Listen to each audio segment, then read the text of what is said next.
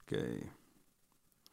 Vandaag, dames en heren, in een nieuwe Wilde Haren de podcast hebben we Thomas Germer van Vos, ehm, een schrijver, een journalist. En hij heeft ook onlangs een stuk geschreven eh, voor correspondent, waarin hij bevraagt waarom het toch mogelijk is dat hij niet mocht vragen aan rapgroep SFB over hun tijd in de gevangenis. Hier is- een, heeft hij een stuk over geschreven, simpel gezegd. Staat op correspondent. Eh, kun je nalezen. Is misschien wel handig als je dat doet, ook voordat je aan deze podcast begint. Maar voordat je deze podcast begint, willen we graag laten weten dat Wilde Haren de podcast mede mogelijk wordt gemaakt door t-shirts van Wilde Haren de podcast. En specifiek door Ram Plantwan van Wilde Haren de podcast. Want hij is de man met de t-shirts. Rampenplan merchandise man dan. En mocht jij zo'n heel gaaf door Brian Elstak ontworpen t-shirt willen kopen, dan kan dat. Sterker nog, wij ehm, adviseren jou dat te doen, omdat het deze podcast dus mogelijk maakt. Stuur een mailtje naar ramplantwan.wildeharendepodcast.nl Dat is rampenplantwan. Het klinkt een beetje als een trommeltje. @wildeharendepodcast.nl Zeg tegen Twan, hey Twannes, hoe gaat ie nou met jou? Vraagteken. En daarna zeg je, ik wil graag zo'n kek t-shirt kopen en ik heb deze maat en dit is het adres waar ik op woon. En dit is de corresponderende postcode en de plaats waar vandaan ik kom. En dan krijg jij een t-shirt van Twan. En met dat geld maken wij deze prachtige podcast. Een andere manier om ons te helpen in het maken van deze podcast is een patroon worden. Dat kan je doen via www.patreon.com slash de podcast. Wat kun je daar doen?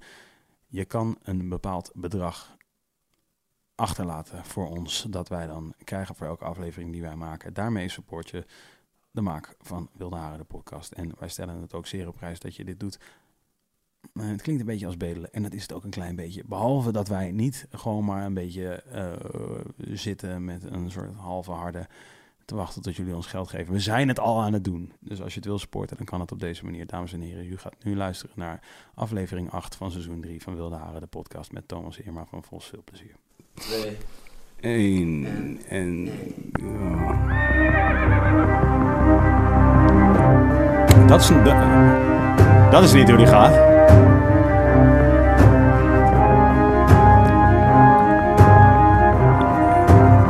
Je, je, je start de tune. Je start de tune. Dan tel je af tijdens de tune. Ja? Ja, Is dat wat we doen? Ja dat is wat we doen. Oké. dames en heren. Meteen weer aan plan Twan gehoord. Wat Heftig, heftig begin moet dat zijn.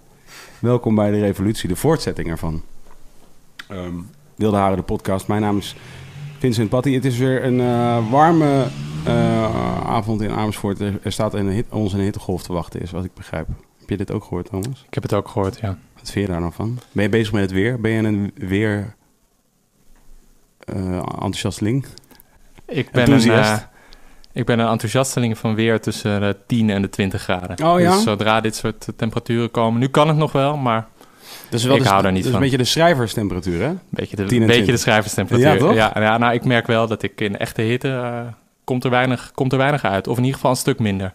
En En ik zweet ook snel. ja, precies. Ja, dus dat zijn echt twee goede minnen al. Ja, En zon kan ook nog nou, gewoon praktisch afleiden als je in een beetje een zonnige of een eh, ruimte zit met veel ramen. Heb je een derde minpunt Ja. te pakken? ja. Om de, eh, door de drang om naar buiten te willen gaan dan, bedoel je ook? Of dat niet? Nee, ik bedoel nu echt eh, door het licht. Maar dan heb ik ook nog eh, een vriendin die graag als de zon schijnt naar buiten wil. En eh, daar ook nog wel een soort beroep op eh, doet. dat is het vierde Ik argument. stelde me haar nu wel even voor als een soort hondje die met een riem naar jou toe komt. Nee, nee, nee, dan ben ik eerder de hond die wordt uitgelaten. Ja, ja, precies. Wat voor dier eh, zou je, wat, wat, wat voor dier ben je als je een dier moest zijn? Niet het dier dat je eh, wil zijn, maar wat je bent. Welk dier ben je? Dit is mij laatst verteld, ongevraagd. Ja, mag ik En- gokken? Ja, maar ik ben het eerlijk gezegd zelf vergeten. Oh. Maar als je het goed gokt, dan weet ik het wel weer. L. Oh. Nee, dat, dat, dat is Oh. in ieder geval niet gezegd. Hoezo Oh. een L? Een L is... Een, de, fabeltjeskrant werd verteld door een L. Eh, de krant.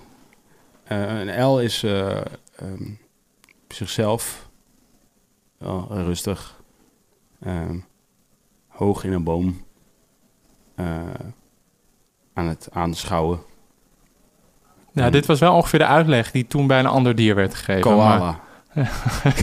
ik weet niet meer wat het was, maar Oh. het, was, het was iets in die, eh, die categorie. En daar ben ik het ook wel mee eens om je vraag te beantwoorden. Ja, Met de uil. ja of, of in ieder geval iets een beetje Je wel een bosdier. Toch? Europees bosdier.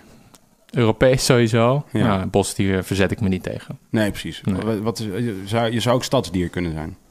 Ja, nou, ik ben geen natuurmens, dus als we, Oh, even, door, geen- als we even doorgaan in de, ja, de dierenassociaties of de, de, de, de dierensymboliek, dan, Mhm. eh, dan eerder een stadsdier, maar, maar wel in de periferie of in de, Ja, ja. In de schaduw. Ja, precies. En rustig, ja. Dat hoor ik ook vaker. Hm. Dat zeg jij net ook, ja. Dat is alleen wel zo dat... Ja, maar dat kan ook een misconceptie zijn, hè? Ik denk ook dat elke schrijver rustig is, per definitie. Denk ik. Omdat je toch een soort... Het is toch best wel een ambacht. Het is toch een beetje monnikenwerk, uiteindelijk. Toch? Veel, Ja, dat veel, klopt. Veel Ja. tijd, veel rust. ja, veel tijd, ja. Veel eh, stilzitten, Ja. veel weggegooide tijd ook. Ja, Toch? Dat, eh, in ieder geval bij mij. Ik, ik ben altijd een beetje angstig voor van de uitspraken van de schrijver is zus, eh, de schrijver is zo. Ik Ja. merk vaak dat veel meer dan als het over journalistiek gaat, als het echt over literatuur gaat, dat mensen dan ook een beetje, nou, een beetje met de borst vooruit gaan, gaan spreken en echt met een hoofdletter L en ook echt zeggen van de schrijver leeft in eenzaamheid en de, de, de schrijver leeft in afzondering. En dan denk ik altijd, ja, dit werkt waarschijnlijk voor jou zo, bij degene die het zegt, maar maak het niet te groot. Maar ik denk wel dat je inderdaad kan zeggen dat eh, mensen die schrijven en die het geduld en de tijd en misschien ook het talent, in ieder geval de discipline hebben om een heel boek vol te schrijven, Ja. Dan moet je veel stilzitten. Ja, Toch? dat kan niet anders. Of je moet een onverwoestbare wil hebben, een drang voelen om dat te doen. Dat kan ook. Ja, maar Toch? als je echt een, eh, een hele drukke geest bent of hebt die heel veel dingen wil doen. En dan ergens denk je ook, nou behalve die reizen die ik wil maken en eh, al die dingen die ik wil verkennen en de bedrijven die ik wil eh, starten, wil ik ook een boek schrijven. Dan gok ik dat het vaak niet gebeurt. Ja, precies. Ja. Nee, oké, daar ben ik het mee eens. Het is wel zo dat bijvoorbeeld mijn, mijn hoofd gaat alle kanten op aan de binnenkant. Is dat bij jou ook zo? Nee, nee. Nee, je bent heel, je denkt heel erg in.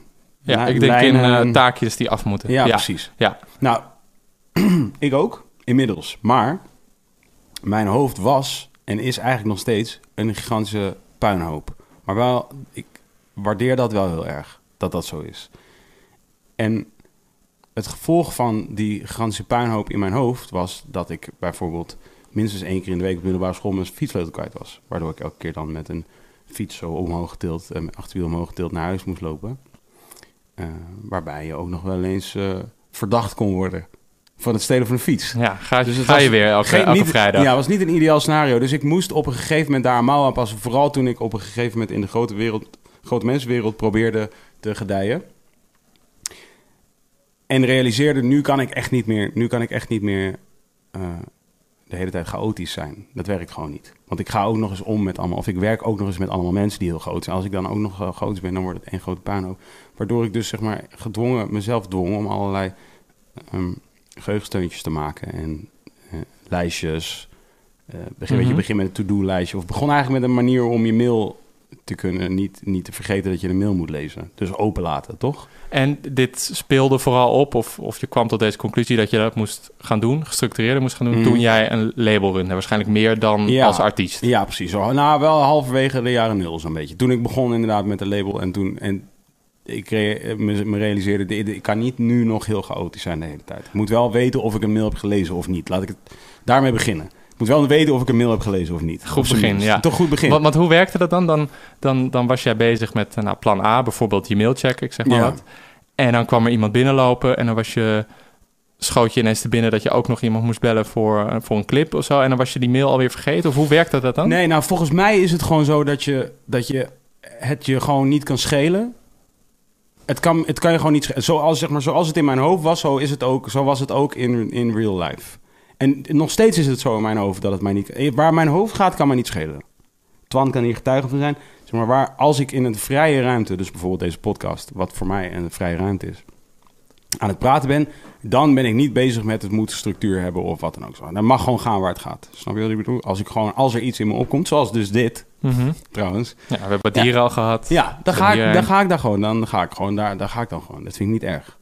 Maar dat kan in in de fysieke wereld kan dat niet de hele dag. Want dan, ben je, dan loop je op een gegeven moment achter de feiten aan. Laat ik zeggen, het is niet wenselijk in deze maatschappij. eh, spe- specifiek niet op de arbeidsmarkt is het niet wenselijk om constant van het ene naar het andere te gaan.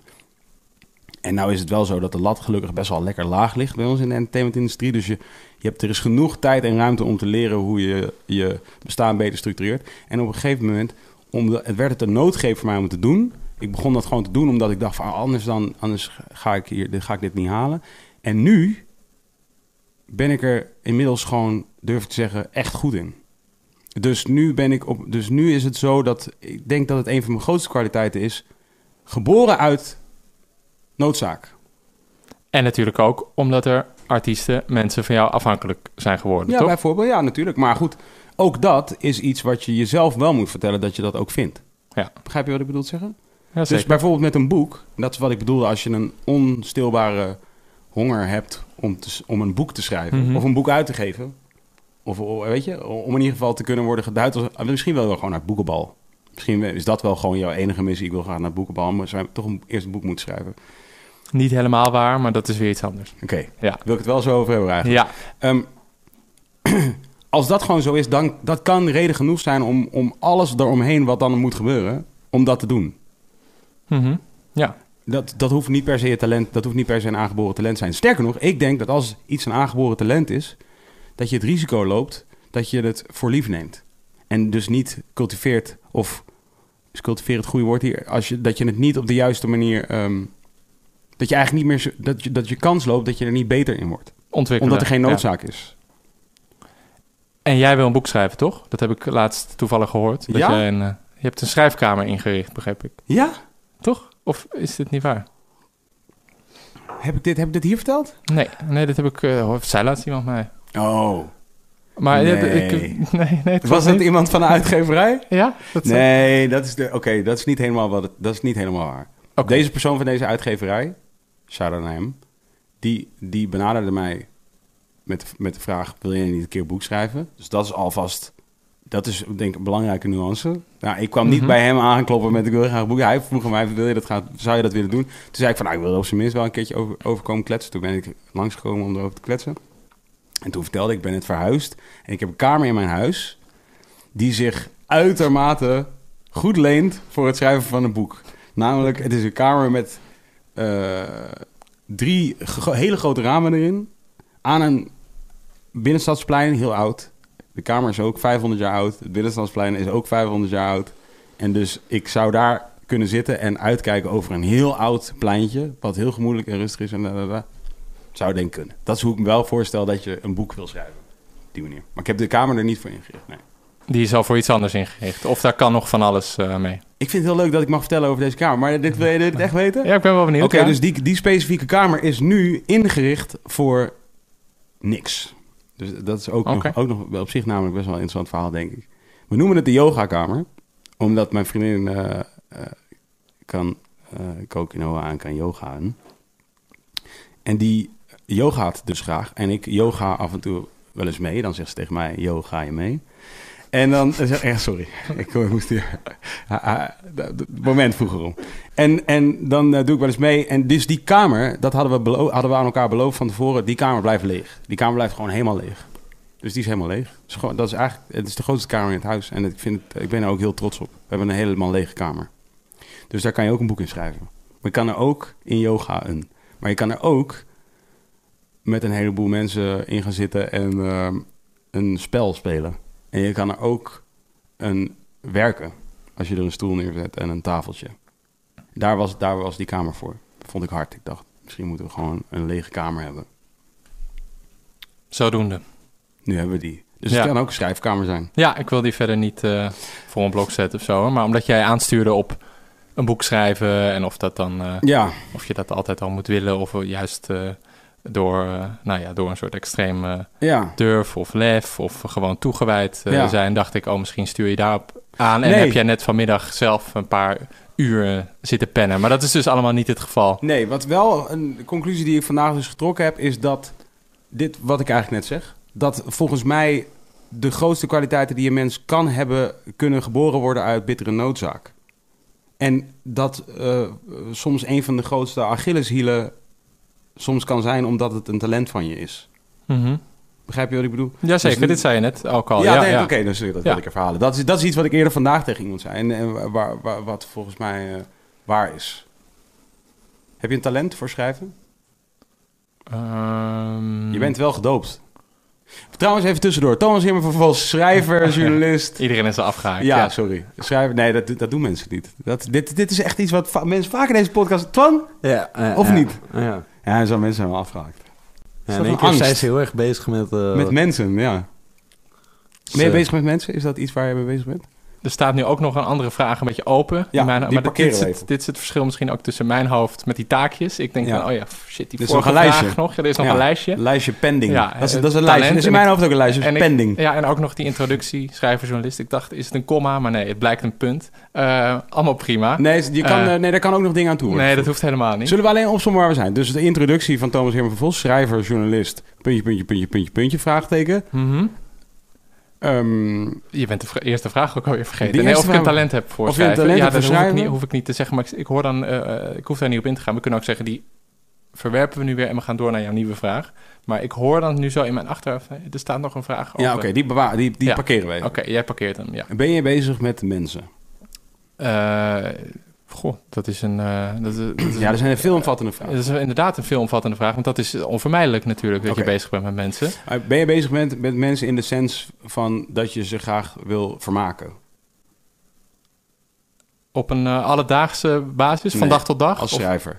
Ja, dat vind ik wel echt cruciaal. Ja, en eh, dan kom ik weer uit bij eh, wat, er net, wat ik net zei, dat vaak over literatuur wordt gezegd. Hè, daar hangt toch wel de zweem omheen van eh, dat het diep moet zijn. Mhm. En eh, voor de eeuwigheid. En wie Mhm. schrijft, die blijft. Allemaal van dat soort dingen. Dat is natuurlijk een mooi streven, maar dat blijkt in vrijwel en misschien wel alle gevallen natuurlijk gewoon onzin. En ik vind een boek, als ik het lees, en dus ook als ik het schrijf, want ik probeer iets te schrijven wat ik als lezer ook goed zou vinden, vind ik een boek eigenlijk geslaagd als het heel simpel mijn aandacht vasthoudt. En hoe houdt iets mijn aandacht vast? Nou, als het me tot op zekere hoogte vermaakt. Oké. En dat hoeft niet met, met, met grappen te zijn. Eh, Mhm. nou, liever niet meestal. En ik ben zelf ook niet iemand van de, van de grappen of de moppen. Ehm, maar als iemand zegt van... Goh, ik vond je boek eh, wel mooi geschreven, maar eh, ik heb me er niet mee vermaakt. Dan denk ik, oeh, ik heb echt ontzettend gefaald. Ja? Ja, ja, zeker, ja. Ja, niet dat vermaak het enige of het hoogste doel is, maar Ja. wel iets waarvan ik denk, ja, Dat moet Ik- erin zitten. ja, mensen moeten, als ze mijn boek lezen, of als ze een stuk lezen zelfs, moeten ze gewoon na zin 1 ook zin 2 willen lezen. En na bladzijde 1 ook bladzijde 2. Maar als je bijvoorbeeld een, een laat ik zeggen, een eh, comedy show van Annie Kaufman of zo... Ja, Dat, eh, ehm, dus wat, wat vooral ontwricht en, eh, en, en niemand is eigenlijk vermaakt.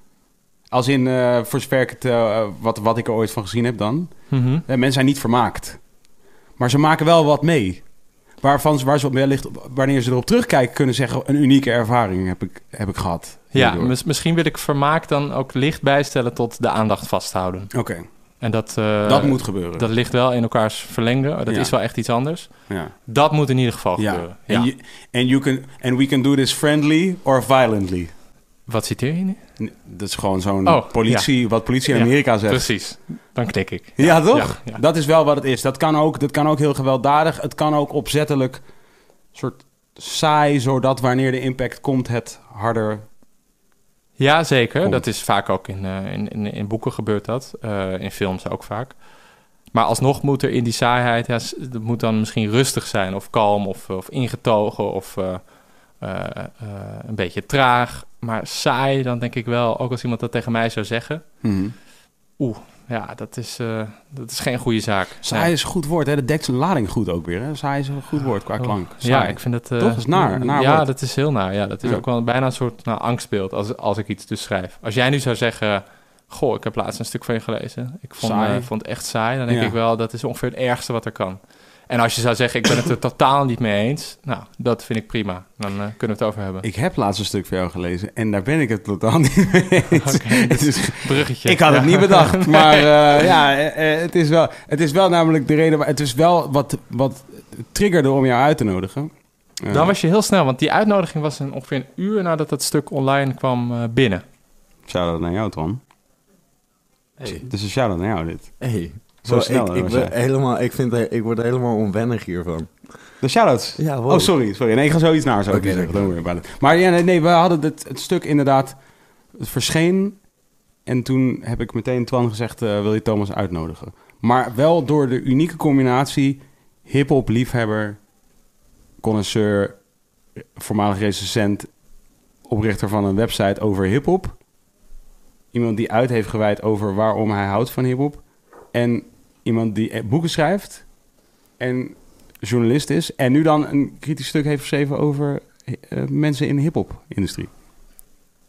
Dat was een unieke combinatie waarvan ik dacht, ja, dat is leuk. Daar gaan we even over praten. Wat was het? Wat was het? Kun, je, kun je kort samenvatten wat het stuk was? Is? Ja, het leidt eh, eigenlijk geen twijfel dat het gaat over een stuk dat ik op de correspondent Ja, ja. uitbracht. En dat ging over. Nou, eh, ik ben ook wel benieuwd hoe jij het zou samenvatten. Ja. Maar dat ging over. Wil je liever dat ik het samenvat? Dat ging over, ik zal wel even kort zeggen, en dan mag jij zeggen wat jou er allemaal aan stoorde, of waar je het in ieder geval niet mee eens was. Dat Ja. ging over rappers en gevangenisstraffen. En dat ging eh, specifieker over, over, over Campy ging het enigszins, het ging over Frenna. En het ging over een interview dat ik met laatst genoemde zou hebben. Eh, ik was ook al voorbereid en ik zou daarheen gaan.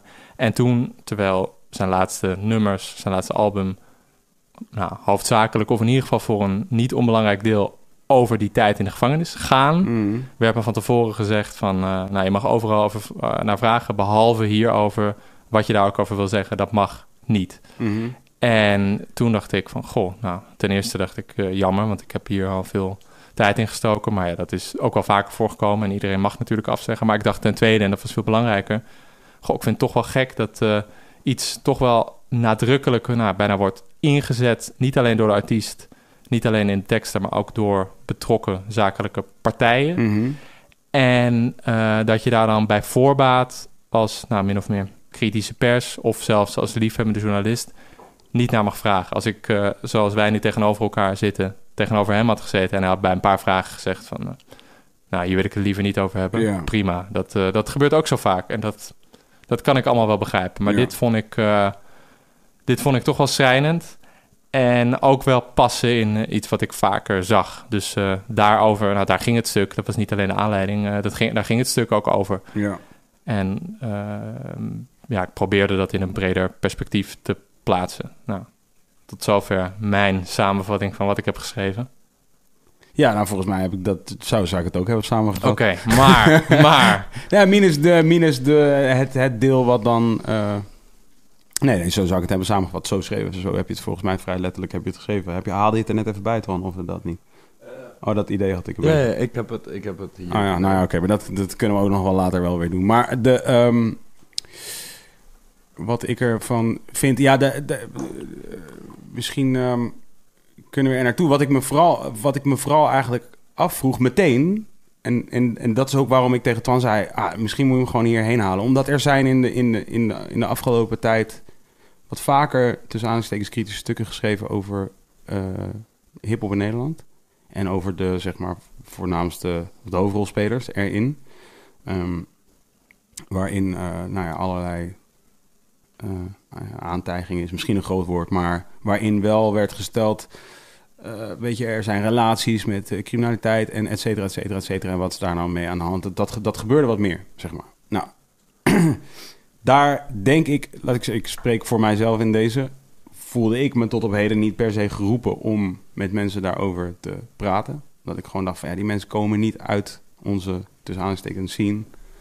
Ehm, of die kennen de subcultuur niet, weet je, die begrijpen niet wat, we, wat, wat het is, waar het vandaan Mhm. komt, waar, waardoor het ehm, nu is wat het nu is, ook commercieel gezien.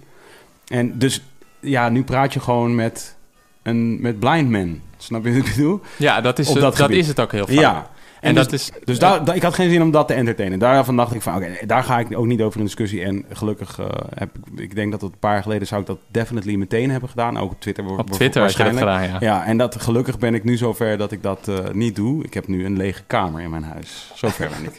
En, ehm, maar nu had ik zoiets van specifiek, hè? So sorry that to be you. nee, ik dacht van, hé, maar waarom, waarom kom jij hiermee? Want jij begrijpt toch wel wat we aan het doen zijn. En dus eigenlijk wil ik, wil ik, eh, vond ik het meteen heel fascinerend. Ik dacht van, oh, dit moeten we even, eigenlijk even een soort van, ik wil dit heel graag ontleden Ik wil ontleden waar dit nu vandaan komt. Omdat jij bent gaan... ehm, je bent geboren in Amsterdam. Dus je bent geboren in een grote stad. Vind ik ook een goed vereiste. Belangrijk vereiste. Namelijk, er zijn ook nog heel vaak, weet je, mensen die komen uit kleinere dorpen opgegroeid zijn. En weet je, buiten de grote stad. En vervolgens eh, willen gaan schrijven over grootstedelijke subculturen. Of laat ik zeggen, subculturen die met name goed gedijen in de, in, in de grote stad. Daarvan denk ik ook, ja, dit is gewoon over, dit gaat, weet je, jouw terrein te buiten. Je weet niet waar het, in die zin niet waar je het over hebt. Ik kom overigens ook niet uit de grote stad, maar ik schrijf dan ook niet over wat er mis a- is aan de eh, cultuur, subcultuur hiphop. Ehm, maar jij komt specifiek uit de grote stad. Je hebt Nederlands gestudeerd en bent de zoon van een socioloog. Oei, je hebt eh, toch je voorwerk gedaan. Ja, Ondanks wat dat was een wat afleidingsmanoeuvre. net was een afleidingsmanoeuvre. Ja, ik, eh, ik, ik weet niet wat die studie, eh, ook niet wat... Mijn moeder is inderdaad sociologe. Eh, wat dat ermee te maken heeft. Misschien heeft, dat, misschien heeft dat mijn blik wel enigszins gevormd. Maar ik hoor haar heel weinig over haar werk. Ja, En Oké.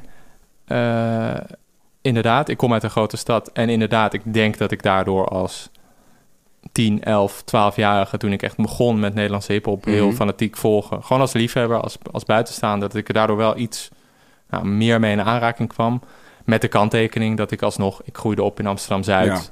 En ik zat op echt een hele keurige, Ja. fijne school. Ja. Maar ik zat ook niet midden in het vuur of zo. Nee. Ik, ik zag het wel in de verte misschien branden. En ik vond het heel interessant. En ik werd vanaf die leeftijd echt een hele fanatieke je hiphopluisteraar. zat niet midden in de regenboog, je zag hem wel van ver schitteren. Ik wil even toch een beetje de... Ja, nou, het bi- eh, mijn metafoor die til jij nu even wat ja, op. graag. Eh, en ik vond dat en vind dat een Ja. hele fascinerende en gewoon een hele toffe wereld. En Ja. eh, ik heb me daar ook... Wat, Ja. wat fascineerde je eraan toen? Toen was het... eh, Nederlands, het was specifiek Nederlandstalig? Waar Nee, het was allebei. Het was ook Amerikaanse. Ehm, ja, echt, echt, af en aan. Eh, of af en aan, gewoon allebei. En wat me daaraan fascineerde... ik hou ook nog steeds erg van juist een beetje stoere hiphop. Mhm. En Wat, Wat- wat betekent dat? Even voor de, voor de luisteraars die niet weten wat, het verschil dat- is. Nou, wat me fascineerde was eh, dat het muziek was. Zelfs toen ik nog niet begreep waar rappers eh, vandaan kwamen. Zelfs toen ik de helft van hun slang niet begreep. Zelfs toen ik de Engelse teksten eigenlijk niet begreep. Mhm. Was dat het muziek was waarbij ik hoorde van hier staat iets op het spel. Ja. Dit zijn mensen die menen wat ze zeggen. Dit zijn mensen die ergens voor staan. Dit zijn mensen die ergens voor gaan. En ik hoorde een, een bepaalde levenslust die ik niet helemaal kon ontcijferen. Ja. En misschien nog steeds niet 100% heb ontcijferd, maar waarvan ik wel meteen dacht: ja, dit is het. Ja, dit hoort bij mij.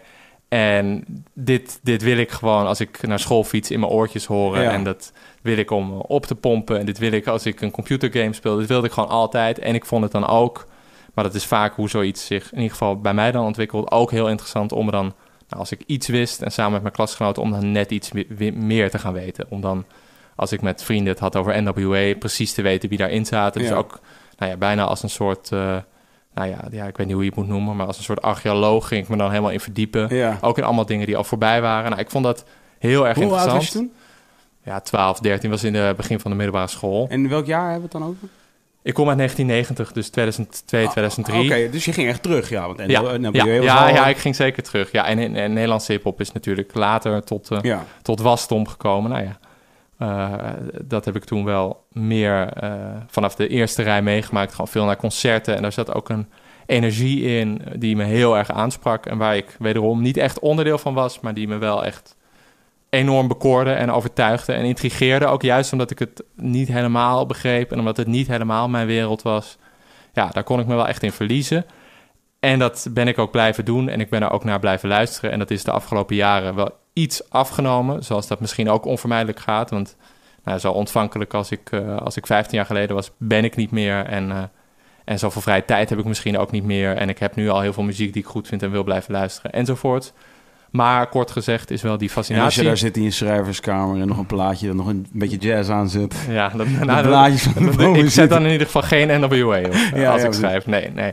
Eh, Want wat was, want je hebt het over stoere rap, heb je dan, zeg maar, bedoel je dan Wu-Tang Clan en, en Ja, ik- of, ik- of is het bijvoorbeeld eh, eh, 3-6 Mafia of eh, dat soort shit? Zeg maar gewoon echt hardcore shit. Allebei eigenlijk. Ik Ja. had wel een hele speciale fascinatie toen al voor, voor No Limit Records. Dat is, eh, dat is een zijpad hoor, Ja. maar uit het zuiden van Amerika. Ja. Waar, En- waar, waar kwam dat vandaan? Ja, die is eh, eigenlijk onverklaarbaar, maar dat heeft ermee te maken dat dat was een heel groot label dat zichzelf in, nou laat ik zeggen, vijf jaar helemaal heeft opgeblazen. Ja. Heel veel heeft uitgebracht. Het zag er allemaal afschuwelijk uit. Ja, met ja, ja. Master P. Master P eh, misschien ik even een plaatje halen, Twan, voor de live-kijkers, dat ze even weten over wie we het hebben Ja, op dit moment. Ja. ja. Eén van, één, toch wel een van de grondleggers, entrepreneurial masterminds uit, eh, uit de tijd. Ja, toch? Hij zeker, werd in één adem genoemd met Shook Knight en met eh, Diddy en met of Puff Daddy in die tijd en met de grote, de grote ja, zeker. Ja, en ook, ook, wel- ook wel echt terecht. Dit maar was nu wordt Master P. Ja, ik zie er gelijk in Oh, dus wel meteen, eh, Thomas. Ook een uil dit. Ja, maar dit vind ik als een fantastisch plaatje. Ja. Wie, Toch? wie durft er nou, en dat was ook een van de aantrekkingskrachten voor mij, wie durft er nou zo op zijn platenhoes te staan? Dit is een platenhoes. Ja, Ik zou het in ieder geval echt duidelijkheid.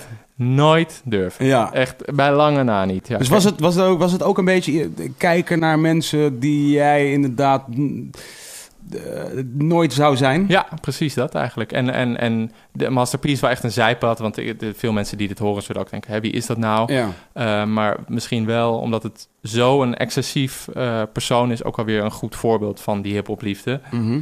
Hij uh, ja, vertegenwoordigde in hele grote mate wat me bij heel veel rappers aansprak. Gewoon de, de daadkracht. En ik vond het ook, dat uh, wordt nu een beetje ondergesneeuwd door mijn eigen woorden, maar ook vaak gewoon muzikaal. Niet bij Master P, maar bij andere rappers, bij Wu-Tang. Waarom, wordt, waarom ondersneeuwt dat nu onder? Nou, ik heb het nu steeds over daadkracht en zo, Oh, alsof ja. het alleen maar brani is. Nou, Mhm. het is ook gewoon vaak heel erg interessante Ja. muziek. Ja.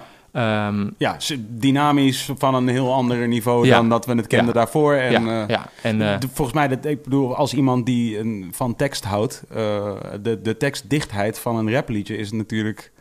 ongekend Ja, hoog. ja. Ja. en daar kon ik me ook helemaal in verliezen. Ja, En uh, nou, zeker niet bij alle rappers, maar er waren rappers die ik, uh, die ik dan echt ging ontleden. Nou, MF Doom is dan ook zo'n beetje klassiek ja. voorbeeld geworden, maar diens tekst, nou, daar rijmde dan ook alles op elkaar. Dat vond ik dan heel interessant om uit te gaan zoeken wat wat betekende en uh, wat waarnaar verwees. Wie was je favoriete No Limit artiest? C-Murder sowieso. En die heb ik ook nog geprobeerd te interviewen, maar die zit, uh, zit helaas vast. Ja.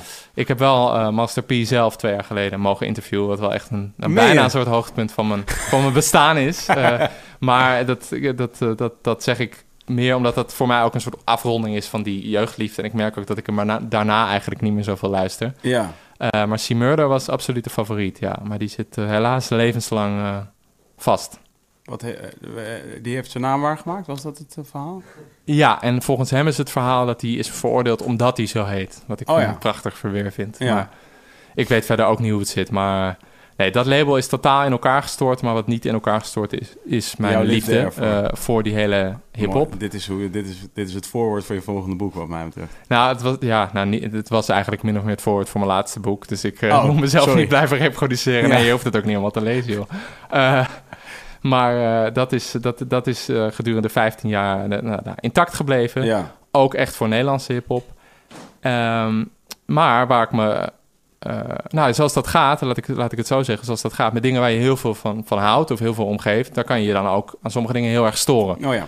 En eh, dat deed, dat, dat, stuk wat we net eh, bespraken en de aanleiding Ja. daarvan en de achtergrond daarvan, Oh ja. Deed dat bij mij ook. En, en, en ook nog even reagerend op je zei inderdaad terecht volgens mij van, nou, de heerste de laatste tijd een beetje zo'n, eh, nou, de- nou, niet de cultuur, maar gewoonte om, eh, om ook eh, te wijzen op criminele connecties van, Mhm. van prominente rappers. En er was inderdaad zo'n stuk in het parool waarin dan stond van iemand die in de clip van Leeuw Kleine figureert was... is een Mhm. veroordeelde misdadiger of zoiets. En dan, er werd van alles bijgesleept. Ja, dat vond ik ook een heel onovertuigend en, en niksig verhaal. Want eh, los van dat het veel te breed was... en dat er veel te grote conclusies uit heel weinig eh, Ja. werden getrokken... ja, ging het ook... het was eigenlijk alleen maar guilty by association, om het zo maar te zeggen. Nou, en dat niet eens, want als jij volgens mij in eh, Nederland, zoals ons wetsysteem werkt, vrij op straat rondloopt, betekent dat dat je dus niets. Er, er- je bent dus niet veroordeeld. Toch? Dat is ik bedoel, inderdaad... Ik wil eh, er ook niet per se. Dus, eh, nou, of wordt- je bent ooit veroordeeld. Dat kan, maar dan ben je dus. Ik, ik- dat, en dit is wel interessant. eh, zeg maar, eh, er wordt mij heel vaak verweten semantische discussies eh, op te starten. Maar ja, ik vind het nou helemaal boeiend, omdat volgens mij de definitie van een woord. is wel in deze dan heel belangrijk. Dus bijvoorbeeld, weet je, omgaan met criminelen. Wat betekent Wanneer ben je crimineel? Ben je crimineel als je ooit iets gedaan hebt. en je straf daarvoor uitgezeten hebt? Ben je dan nog steeds crimineel? Dat weet ik niet eigenlijk. Begrijp je wat ik bedoel? Mhm. Dus zoals de krant het woord crimineel. ehm, kijk, eh, ex-veroordeelde, snap je? Eh, dat, is, dat vind ik een term, daar kan ik wat mee. Denk oké, ja, cool, je dat, hebt een tijdje dat gezeten. is eh, onbetwistbaar. Toch? Dat, is, dat is wat het is. En ik denk ook dat diegene zelf ook zal zeggen van... oké, ja, cool, fair play, weet je, dat, dat, ben, dat is ook zo. Snap je? Mhm. Ondanks dat ik wel vind, volgens mij, you paid your debt to society. Dus je bent eigenlijk weer gewoon een vrij man. Je bent gewoon weer begonnen, maar dat is hoe de wet hier werkt, volgens mij. Dus dat vond ik sowieso, dat stond mij niet zo aan aan dat stuk. Is van, ja, oké, maar er wordt hier ook maar heel vrij gesproken over mensen die crimineel zijn. Dan vraag ik mij bijna af, hoe weet jij dit allemaal? Maar oké, dat is weer een ander verhaal. Van, eh, ik ben er niet mee bezig. Ik weet dit allemaal niet. Ik ken al deze mensen niet. Ja, maar dit gaat over dat paroolstuk. Ja, hè? ja, zeker. Ja. Ja. Ja, Nee, dat En- vraag ik niet aan jou. Dat is meer Nee, nee, in want- het algemeen. Want je begon ermee en je hebt nog steeds niet echt gezegd op welke grond, maar we bouwen daar volgens mij We een beetje naartoe. naartoe. Nou ja, de- Eh, laat ik het zo zeggen. Ik weet niet of we daar naartoe bouwen. Ik vond het gewoon... Het was een aanleiding voor mij om je hier te vragen. Ja. Dat, ik vond het interessant. Ik dacht van... hey, maar dit is toch, dit is toch een guy die... Hij toch- die zit toch in ons team? Zo voelde het. Ik dacht van... hey, die zit toch in ons team? Die, heeft, wij hebben het, wij, die begrijpt toch wat we aan het doen zijn met z'n allen? Dat, dat, en, en dus toen dacht ik van... Daar, daar, daar wil ik wel graag... Ja, maar dit vind ik dus eigenlijk al eh, nou, bijna irritant. En dat vind ik ook van tegenstanders van hip-hop. Ja. Dat heel vaak, ook als ik een stuk schrijf, of juist als ik een stuk schrijf op de correspondent. Nou, zijn er daar denk ik wel eh, 80% van de mensen die dan Mhm. de standaard reactie is. En die kun je volgens mij bijna kopiëren van het ene stuk naar het andere. Mhm. Van nou, hip-hop, dat gaat toch maar over geweld of over Mhm. dit. Dat zijn dus eh, de buitenstaanders, om het zo maar te zeggen. Ja. Maar de, en de insiders En- zeggen je bent team, je mag er niet... Ja, je bent team hip-hop, Ja, ja. dus je mag het niet afvallen. En dat vind ik een soort eh, eh, bekrompen, nou ja, paradigma bijna, waar je dan, in, dan in vastzit. En dan is het ook dat elk onvertogen woord over een genre, dan ben je meteen nou ja, een tegenstander. Wat Ja. jij net zegt van, nou, dan zit je dus even niet in ons team. Of nee, Nee, jij nee, zat toch in ons team? even hoor, dat zei ik niet, hè? Nee, nee, nee, maar hey, ik, je zei zat dat, toch in dat, ons team? ik zei dat dat is de gedachte die in mij Ja. opkwam. Ja, maar dat, dat- daar word ik dus helemaal moe van. Van maar dat dat- ik- team ik kan- en die moeten maar ik heb- dan steunen. Ik, ik, ik ben nu al soort 37 jaar aan het proberen om mijn gedachten aan banden te leggen, Thomas. Maar ik heb je net uitgelegd, het stormt in mijn hoofd. Ja, dat dus- is ook leuk. Ja, Dus, dus, dus, dus ik zeg nu alleen, dat was de gedachte die in mij... De vraag die ik mezelf stel. Hij zit toch in ons team? Vraagteken.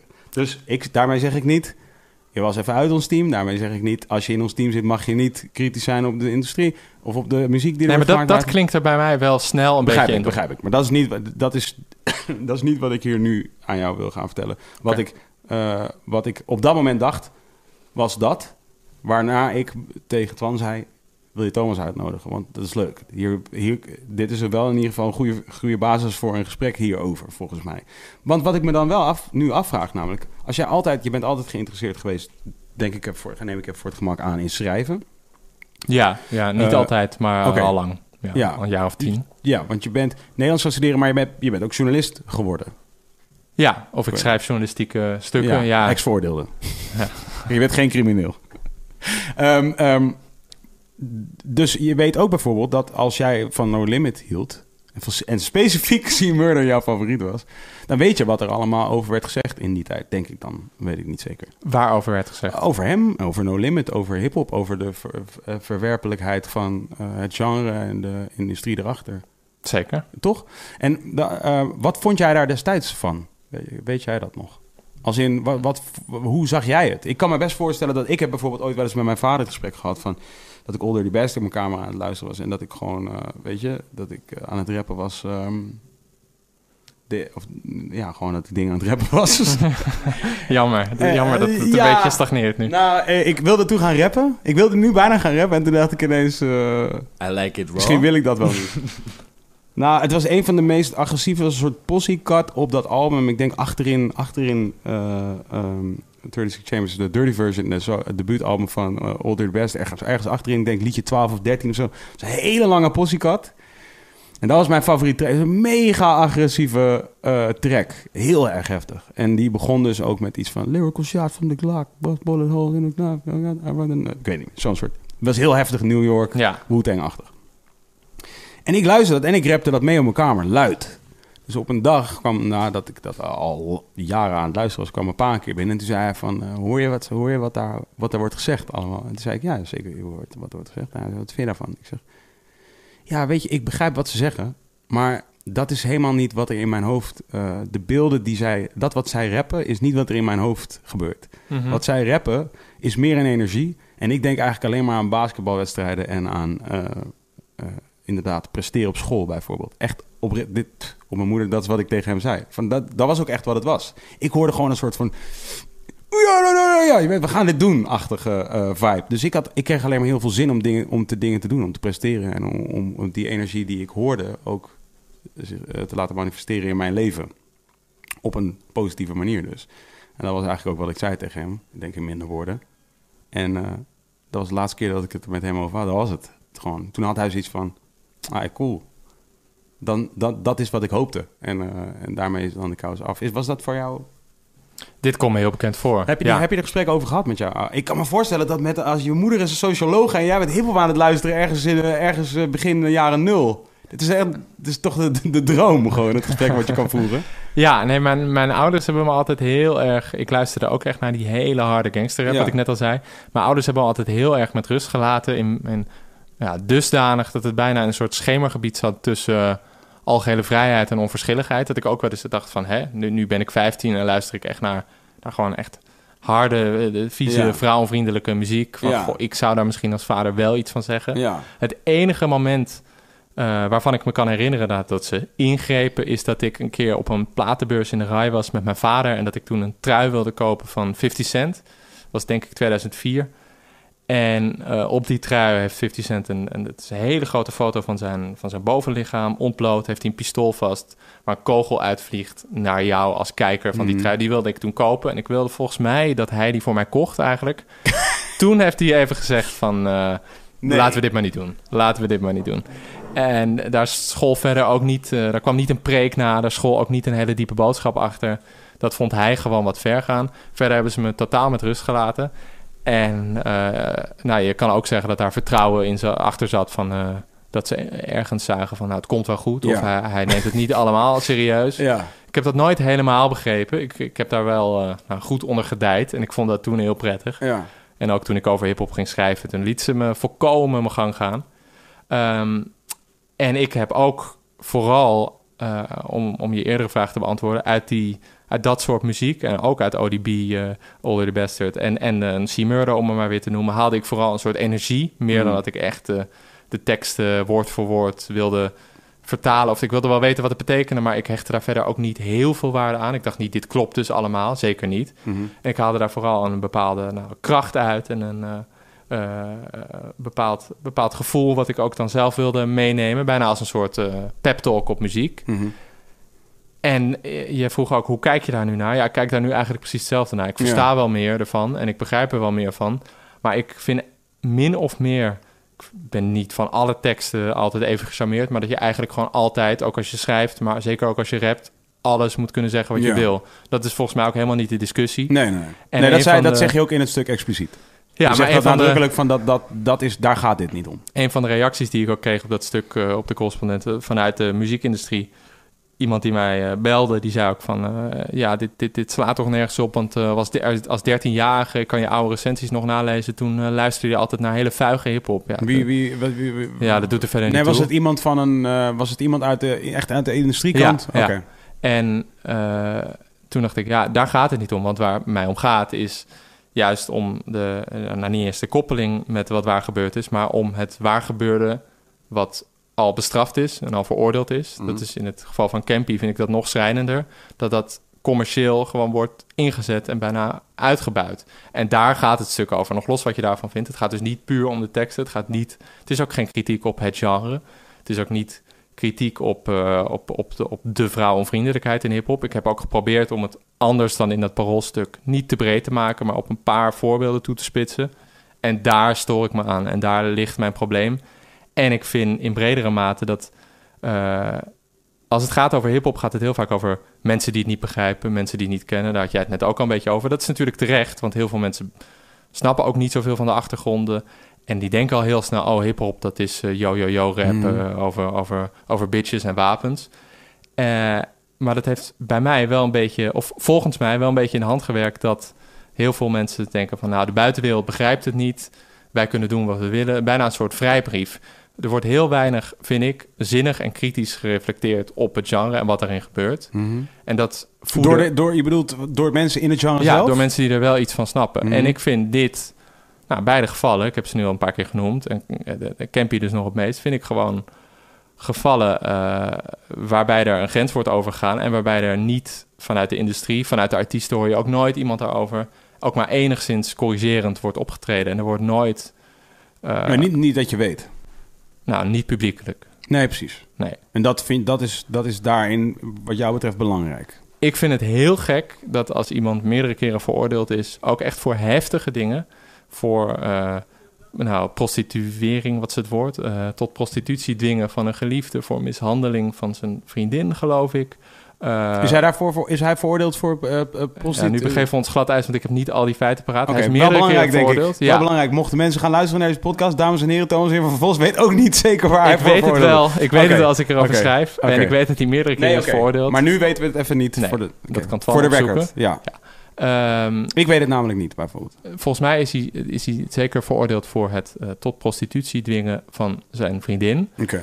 En ik weet zeker dat hij meerdere keren is veroordeeld. Ja. En dat hij ook eh, met een de, de, de pi- doorgeladen pistool, geloof ik, Ja. een keer is aangehouden. Nou, het is een flinke lijst. Mhm. En dan zeg ik niet, die mag nooit meer een contract krijgen of iets Mhm. dergelijks. Zeker niet. Maar ik zeg, ik vind het dan schrijnend en zorgwekkend en ook gewoon moreel niet verantwoord als er dan namens zijn label herhaaldelijk wordt geroepen Free Campy. Alsof zijn status als rapper, alsof zijn status als publiek persoon een reden is om hem niet even kritisch eh, juridisch te beoordelen als ieder ander. Ja. En dat vond ik zeker dat bij hem een beetje is gebeurd. En dat vind ik heel schrijnend. Dat bijvoorbeeld Ronnie Flex Je moet wel, volgens mij, de tijdlijn eh, is wel hier volgens mij van belang. Laat ik zeggen, een soort de chronologie van dit verhaal. Namelijk volgens mij de Free Campy campagne vanuit het label was na, niet na de veroordeling voor het prostitueren. Nee, van maar wel na een paar wel andere. belangrijk detail, denk ik. Want zeg maar, dat is eh, toen er Free Campy werd geroepen, geroepen dat was helemaal het begin- van de samenwerking tussen Campy en, en het label. Niet helemaal. Eh, het klopt. Wel dat, ver voor dit. Het klopt dat niet dit allemaal is gebeurd en dat ze dat toen Nee, maximaal inzetten. nee.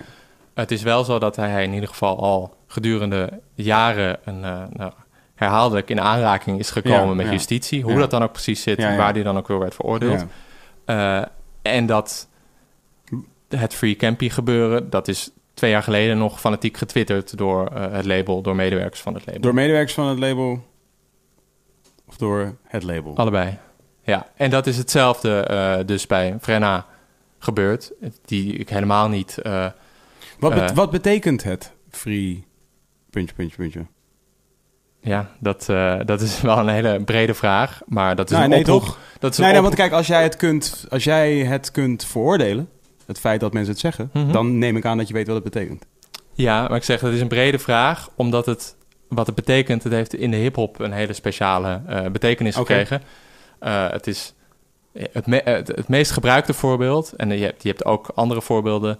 maar het meest gebruikte voorbeeld is dan Free Yeo. Mhm. Tony Yeo die zat vast. Free Yeo stond heel groot op het shirt van Eminem naar de Grammys. Niemand kende Tony Yeo. Ja. Tony Yeo was veroordeeld voor, Mhm. voor het eh, overtreden van zijn eh, voorwaardelijke straf. Mhm. En ook, geloof ik, wapen- of drugsbezit. In ieder geval. eh, Dames en heren, we weten niet zeker of hij is voordat we... Ja, En free, dat was, ja, wat, betekent het? Ja. Het is een oproep tot vrijlating. oké. Dat, dat, ja, dat is het. dat, ja, oké, dat weet ik niet.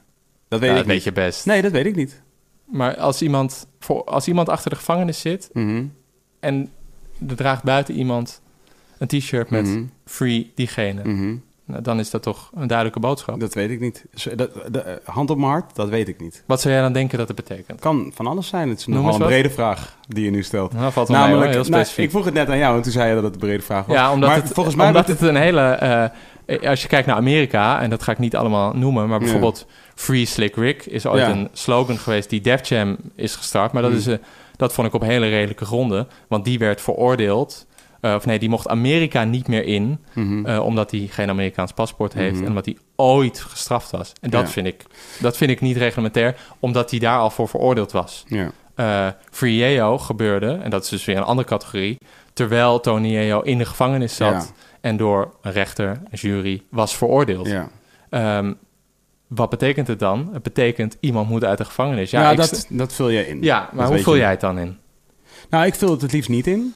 Omdat ik dus niet weet wat de motieven van de persoon die het zegt zijn. Als SFP in de gevangenis Ja. zit Ja, en het label plaatst op Twitter, ja mensen roepen op tv, free Ja. SFP. Wat Hm. denk je dan dat het betekent? dat weet ik niet. Je hebt geen idee. Nee. Oké. Nou, wacht even. Ik heb wel een idee. Jazeker, ik heb wel een idee. Maar als je me dan... Ja, sorry, eh, dat is wel... eh, Je, je vraagt me. Ik ben, Ja. hier, ben hier niet hier van dom aan het houden. Dat is wel echt wat het is. Namelijk... En ik kan je ook wel wat daarover... als, je, als je dat wil, kan ik je er wel iets over vertellen. Wat namelijk mijn... Dit is, dit is niet mijn kijk op dit specifieke voorval. Dit is hoe ik naar de wereld poog te kijken. Namelijk... uitspraken, veelal, zeker in hip-hop, vinden hun oorsprong in daar waar hip-hop vandaan komt. Ben je het hiermee eens? Dus eh, verschillende soorten slang, verschillende soorten. eh, weet je, catchphrases die, die, die tussen aanhalingstekens wij gebruiken of die worden gehanteerd in hip-hop, vinden vaak een oorsprong in, in waar hip-hop ook zijn oorsprong vindt. Ja, voorbeeld? Eh, de achterstandswijken van, nou, in aanvankelijk New Ja, York. maar voorbeeld van een, van een, van een van taalgebruik waarvan je dan denkt... dit begrijp, begrijpen we pas als we de achtergrond ervan kennen. Of wat heel anders is. Word is bond bijvoorbeeld. Ja, dat is, dat, maar dat is ook meer slang dan free iemand, toch? Dat, free Nee, iemand dat is geen wat mij, dat- als ik het mag invullen, dan... Nee, omdat jij ik, jij Ja, mag dan- het voor jezelf ja, invullen dan, dan, zou ik zeggen dat dat hetzelfde is. Namelijk, eh, het zijn, het zijn regels, codes, eh, manieren van ehm, eh, leven... in, in die specifieke omgevingen waar, waar veel van onze favoriete rappers... zoals C-Murder vandaan komen... Ehm, waar die, die codes hebben wij kunnen leren over de jaren. Eh, eh, weet je, jij en ik bijvoorbeeld. Wij komen niet specifiek uit die, uit die eh, omgeving. maar door muziek te luisteren en door, het, door te bestuderen, jij op een andere manier dan ik, hebben we kunnen leren wat, wat veel van die dingen betekenden. Weet je, word to my moms bijvoorbeeld. Om maar eens wat te noemen. Ehm, eh, en het, het, de free, de, het free mo- movement, wat mij, eh, zo zou ik het willen noemen, is. eh, vindt ook daar zijn oorsprong, denk ik. Namelijk, eh, Amerika huisvest de meeste gevangenen van de, van de wereld. Met een bij een, bij een stretch, toch? Dit is facts. Zeg maar, de Ja. meeste gevangenen ter wereld zitten vast in Amerika. Het grootste deel van de gevangenen die vastzitten in Amerika zijn, vul jij het maar in, Ja, ik... eh, Afro-Amerikaanse mannen. absoluut. Toch? Oké. Het merendeel van de eh, actoren in de eh hip-hop-industrie zijn Afro-Amerikaanse mannen. Toch? Dus de, het free-ding, wat- de- zo vul ik het in, hè, is volgens mij meer een. We moeten vrijheid nastreven. En dus wanneer iemand, een individueel geval, vast komt te zitten, gaat het op dat moment inderdaad niet om het specifieke, dat wat die persoon ook specifiek gedaan heeft, maar is de uitspraak free, yet another geval van een Afro-Amerikaans man. In Amerika is dit dan specifiek het voorbeeld. Weer yet another geval van een Afro-Amerikaanse man who fell victim to the system. Wat volgens mij ook, als jij, hebt veel naar hip-hop geluisterd, C-Murder specifiek. Ehm, dit is iets wat jou niet onbekend in je oren klinkt. Zou het niet, denk ik dan. In mij in ieder geval niet. Dus dit is hoe ze het vaak hebben ingevuld. Het systeem maakt dat wij in deze vallen trappen. Wij hebben, eh, er zijn ook films over gemaakt, er zijn eh, series over gemaakt, er, zijn, er is heel veel muziek over gemaakt, er, er zijn heel veel interviews over gedaan, et cetera, et cetera, et cetera. Is dan een individu nog steeds aansprakelijk voor haar of zijn daden? Tuurlijk.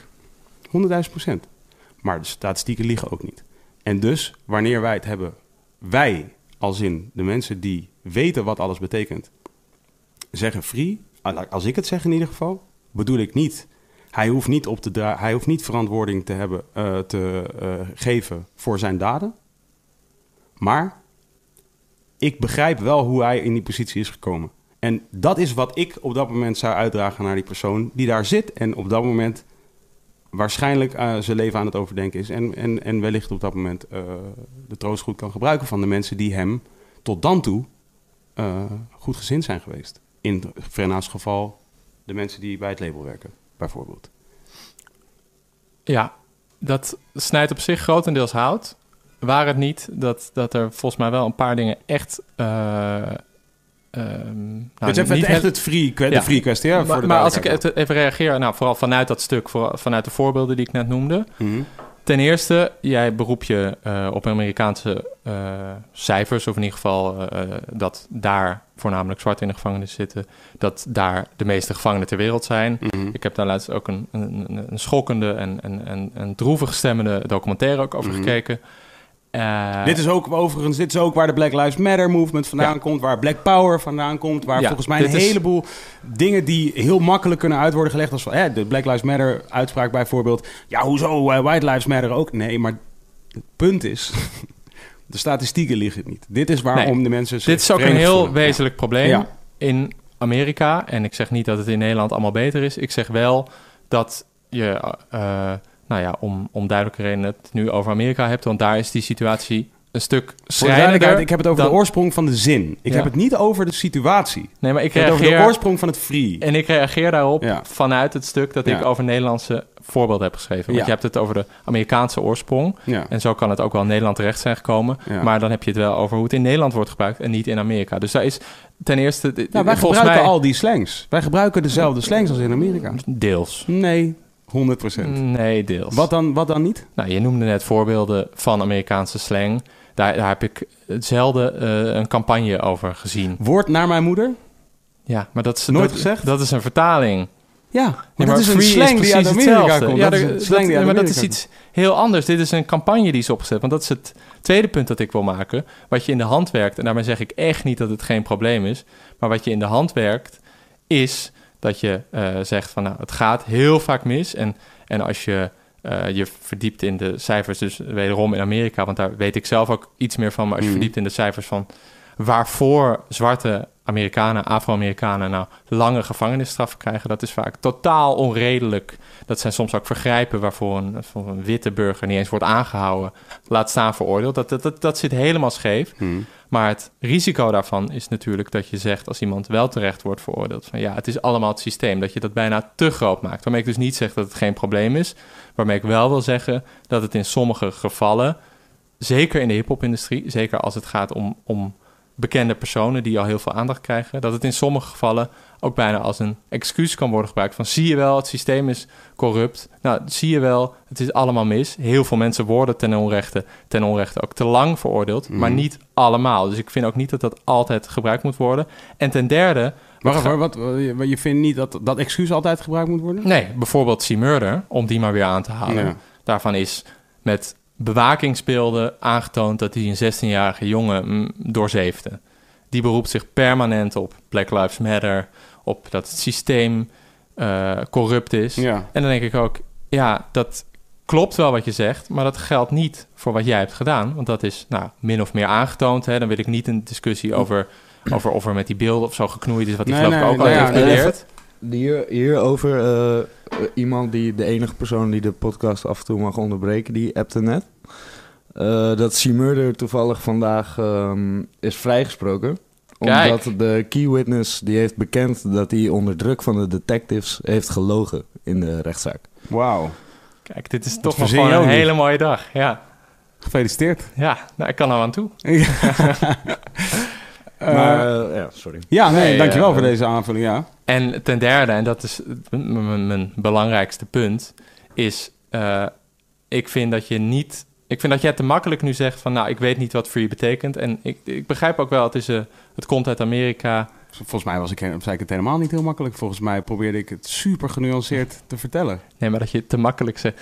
9 van de 10 en misschien wel 10 van en de makkelijk 10 is als ik had mensen, gezegd, dat betekent het helemaal niet, Thomas. En dan ook Ik geen vind dat je er makkelijk overheen stapt. Ik vind dat je makkelijk heen stapt over het feit dat 9 van de 10 mensen, als zij lezen over een, iemand die is veroordeeld, Mhm. en zij lezen vervolgens of horen vervolgens Free X, dan als die rapper X heet, hè, hypothetisch voorbeeld, dan wordt dat opgevat als een oproep om diegene vrij te laten. Volgens mij kunnen we daarover eens zijn. Nee, dat, ja, nee, ja. Nou, dat het zo op wordt gevat. Ja. Door, door, door wie? Door mensen die dat horen. Door mensen die... Door, nee, niet door alle mensen die dat horen. Nee, door veel, zeg ik ook. Door Ja, mensen maar- die naar RTL Boulevard kijken en Ah. die dan eh, Ronnie Flex horen roepen Ja. van eh, Welke mensen kijken naar RTL Boulevard dan? Free Frenna. Nou, dan, dan is maar dat welke mensen kijken naar RTL Boulevard? Dat is weer een hele andere vraag. Nou, nee, dat is dezelfde vraag. Nee, dat is niet is- dezelfde jawel, vraag. want die mensen die... Nou, nou ja, goed, kijk, kijk dan, dan, dan komen we inderdaad op een heel dood punt aan. Want Als je daar niet over wil nadenken, jij specifiek, dan, dan kunnen we dit gesprek inderdaad niet echt hebben. Nee, maar ik wil daar best over nadenken. Maar ik heb het nu over een ander aspect van die hele nee, het gaat over het wordt zo opgevat. Dat zeg jij. Dat heb je net gezegd. Ja, Nou, dat is niet mijn centrale dan- punt, maar ik Nou vind ja, dat jij daar te makkelijk overheen stapt. Nou, nou ja, dit is, ik, ik stap er helemaal niet makkelijk overheen. Ik, ik heb volgens mij heel specifiek net aan, beargumenteerd waarom ik niet zo tegen jou kan zeggen... ja, inderdaad, het betekent laat iemand uit de gevangenis. Volgens mij heb ik zelfs gezegd, dat is, ik geloof niet dat dat het betekent. Mhm. Ik geloof dat het merendeel van mensen die zeggen free, dat die niet per se bedoelen. We doen niks fout. Hij heeft niks fout gedaan. Of zij heeft niks fout gedaan. Volgens mij bedoelen ze dat niet. Ik denk dat, ze, dat, dat, dat, dat die mensen vaak inzien wat er fout aan het gaan is. Wat ze volgens mij bedoelen is: er hangt iets boven. En die statistieken. Jij eh, zei net. eh, ik kwam uit een keurige wijk Am- Amsterdam Zuid. En ik keek van een afstandje naar het vuur dat vond ik heel illustratief voor wat ik nu bedoel. Jij, jij, jij zegt dat als je uit Amsterdam-Zuid komt... kan je van een afstandje naar het vuur kijken. Daar, daar, daar, je woonde in een keurige omgeving. Je hebt het zelf gezegd. En natuurlijk, je was de zoon van een sociologe. En de zoon van een, eh, een andere eh, erudite persoon. Vervolgens ging jij Nederlands studeren. Je bent bovengemiddeld intelligent. Ehm, zou jij dan willen zeggen dat dat op geen enkele manier bijdraagt aan hoe succesvol en volgens de normen die daarvoor staan in de maatschappij jij jouw leven kunt leiden? Volgens mij eh, leidt dat geen twijfel dat dat zo is. Oké, nou, wat ik andersom zeg is, jij bent dan een van de unieke gevallen, met jij, jij en nog wel een soortje andere mensen, waaronder ik trouwens, die opgegroeid zijn in een omgeving waarin je niet geconditioneerd wordt om te begrijpen wat daar aan de hand is, maar wellicht kom je er wel mee in aanraking. En dan begrijp je dus niet in één keer wat er precies allemaal aan de hand is. En als jij het dus hebt over de RTL Boulevard-kijker, die weet niet wat daar aan de hand is. Dus die zal het inderdaad opvatten als dit betekent het. Ze willen deze persoon, die, eh, persoon X, even voor de duidelijkheid, ik heb het nu niet over een specifieke persoon. Ze willen deze persoon die een geweldsdelict heeft gepleegd. Deze persoon die ehm, ehm, illegale, illegale eh, praktijken, eh, drugsverkoop, whatever, Mhm. whatever. Ze willen deze persoon uit de gevangenis hebben. Dat is niet wat ik geloof dat ze willen. Dat is, ik begrijp wel dat eventueel de gemiddelde RTL Boulevard-kijker... en ik wil niet generaliseren, maar ik ga er even vanuit... dat die mensen eerder in Amsterdam-Zuid wonen dan in eh, een andere wijk... dat die, als ze het niet begrijpen, daar niet vandaan komen. Wat ik denk dat, het, wat ik denk dat er wordt bedoeld met free is... dat het schrijnend is dat yet another persoon... waarvan wordt begrepen dat die kans groot was... inderdaad daar is, ge- is, ge- is gekomen. Op dat punt waar niemand hem wilde zien. Maar Maar, het- hij is daar wel gekomen. Het gaat er toch ook om wat je als label en als andere artiest, als collega-artiest, Ja. wat je met zo'n uitspraak uitdraagt. Los van de bedoeling, los van de achtergrond, het gaat er toch ook om wat je uitdraagt. ja, maar... ehm, much like iemand anders die ik onlangs sprak... Vind, denk ik, laat ik zeggen ik, ik run een label. Weet je? Denk ik dat ik mensen graag vermaak. Maar... Happily or violently. vermaak is wat ik. Dat is de industrie waar ik in zit. Dat kan je mij niet kwalijk nemen. Dit is, geen, ik, dit is niet illegaal om te doen. Het is ook niet illegaal voor jou om te doen. Om geweld te verkopen. Je doet dit. Voor mij is dat ook niet zo. En dus al zou het zo zijn. Dat dat mijn motieven zijn. Dat dat mijn intenties zijn. Dat is, dat is op geen enkele manier verboden. Ik zou zelf zeggen dat het niet moreel verwerpelijk is. Maar dat is mijn persoonlijke smaak. En dat er mensen zijn die dat wel zullen vinden. Dat begrijp ik. Dat jij het wellicht vindt begrijp ik moeilijker.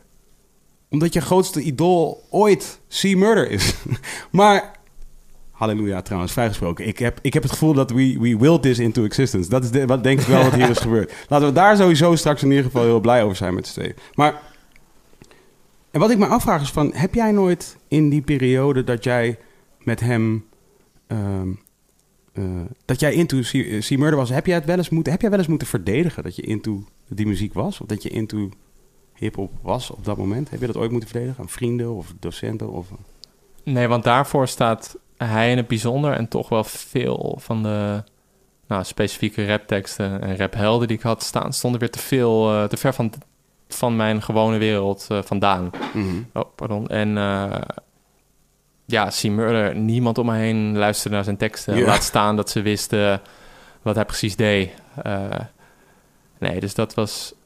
dat, dat, dat is eigenlijk nooit het geval geweest. Het is wel zo dat ik merk dat het moeilijk verenigbaar blijft. Zelfs nu hiphop in Nederland zoveel groter wordt. Mhm. Zelfs nu het zoveel professioneler wordt, zoveel zichtbaarder. Het blijft moeilijk verenigbaar met nou, het schrijven van romans, wat ik ook doe, of het schrijven van fictie, verhalen, wat ik ook doe. Eh, het blijft in de ogen van eigenlijk iedereen, eh, ja, blijft het een hele andere wereld, die hiphopwereld. Mhm. En dat, eh, dat zorgt wel eens voor situaties dat ik uit moet leggen waarom ik nog steeds naar Dr. Dre luister. Van, hè, jij leest toch ook eh, moeilijke boeken? Wat, wat, zeg je, wat, zeg je, wat zeg je dan? Als je, dat, als je het uitlegt aan iemand die, eh, die echt niet begrijpt, dan, dan kom je dan met het energieverhaal? Of is het... Dan zeg ik dat het daarmee begonnen is. En ook wel eh, dat de hip-hop ook een heel intelligent genre is. En dat het ook heel erg spelend met taal is. En dat het ook heel erg neerkomt op muzikale vernieuwing. En dat het. nou, dat, dat de nummers die je ziet bij eh, RTL Boulevard of bij De Wereldrijd Door ook niet het enige zijn wat er Ja. in dat hele genre te ontdekken Ja. valt. Ik vind MF Doom trouwens, die noemde je eerder, vind ik altijd een heel goed voorbeeld van iets heel interessant, een heel interessant fenomeen wat dat betreft. Ja, Omdat volgens mij zijn intelligentie vooral schuil ging in vorm. En niet per se in dat wat hij te zeggen had. Ook wel in dat wat hij te zeggen had. mhm. Maar hij kon heel rustig gewoon eh, straatverhalen vertellen. ja zeker. Eh, maar de vorm waarin hij het goot, was da- daaruit bleek zijn intelligentie heel erg. Ja, dat klopt. En eh, dat geldt voor meer rappers. En soms uh, Atmosphere is ook wel een, een, een, vaak aangehaald voorbeeld als het over, over, over, over hip-hop met een meer boodschap of verhalend karakter gaat. Maar dat, dat draag ik ook vaak aan, of noem ik ook vaak als voorbeeld, want dat is een rapgroep uit Amerika die, mm. waarvan de teksten zeker vroeger zo goed zijn als ik in nou, bijna geen enkel uh, literair boek ben tegengekomen. Dus dat probeer ik wel te noemen om, uh, om, om aan te geven dat die werelden helemaal niet zo ver uit elkaar liggen. Maar ik merk eigenlijk zowel in het, het hip-hopkamp, je had het net over wij, hè, toen, je een, toen je dat het stuk las. Mm. Ik merk het bij mensen die reageren op de correspondent en denken van hip-hop, dat is toch altijd. Uh, altijd vrouwenvriendelijk en altijd mm. over geld. Is dat zo? Dat is, dat, het, is, is dat nog steeds? Is dat nog dat steeds is gewoon nog steeds de, de status. Ja, ja? en dat, uh, dat, is, dat vind ik wel. Nou ja, dat vind ik niet zorgwekkend, maar wel gewoon uh, droevig. Dat ja. ik denk van, kom op, doe nou een beetje moeite. Ja. Probeer het te luisteren. Je hoeft het niet allemaal tof te vinden, maar ga in ieder geval na wat erachter zit. En, en ik had, ik had, als ik je mag, ik had Zeker. vorige week had ik hier Pieter Zwart, wat, wat zeg maar een soort, uh, uh, nou ja, wordt genoemd als het grootste talent op uh, sport. journalistiek, journalistiek toch? Ja? gebied. en hij, hij was hier en we hebben dus 2,5 uur hoofdzakelijk over sport gepraat. En, maar niet over sport als in... Goh, hey, nou, hey, die, uh, die Kluivert-familie, hey, toch, hey, nou, potver. Daar heb ik volgens mij specifiek niet over gehad, toch? Ja, volgens mij kan, uh, kan Thomas goed meepraten, want voor de uitzending vertelde dat hij die toevallig had gecheckt. Ah, die, toch? die heb ik zeker geluisterd. Oké. Okay. Ja, dus ja het nee, ging, daar hadden jullie het inderdaad niet over. Toch, het ging heel veel over waarom hij doet wat hij doet, waar, waarom hij dan zo gefascineerd is door die sport en door alles wat erachter steekt en wat hij erin ziet. En ik vond zijn, persoonlijk, ik vond zijn verhaal over de vijf uh, gebieden op een veld en, en de, uh, het rendement wat gehaald wordt in de half spaces heette die geloof ik. Ja, de half spaces. Ja, ja, ik vond het zo sick. Ik heb dat later de, in de week gebruikt weer als een metafoor natuurlijk voor, uh, voor, voor wat wij doen.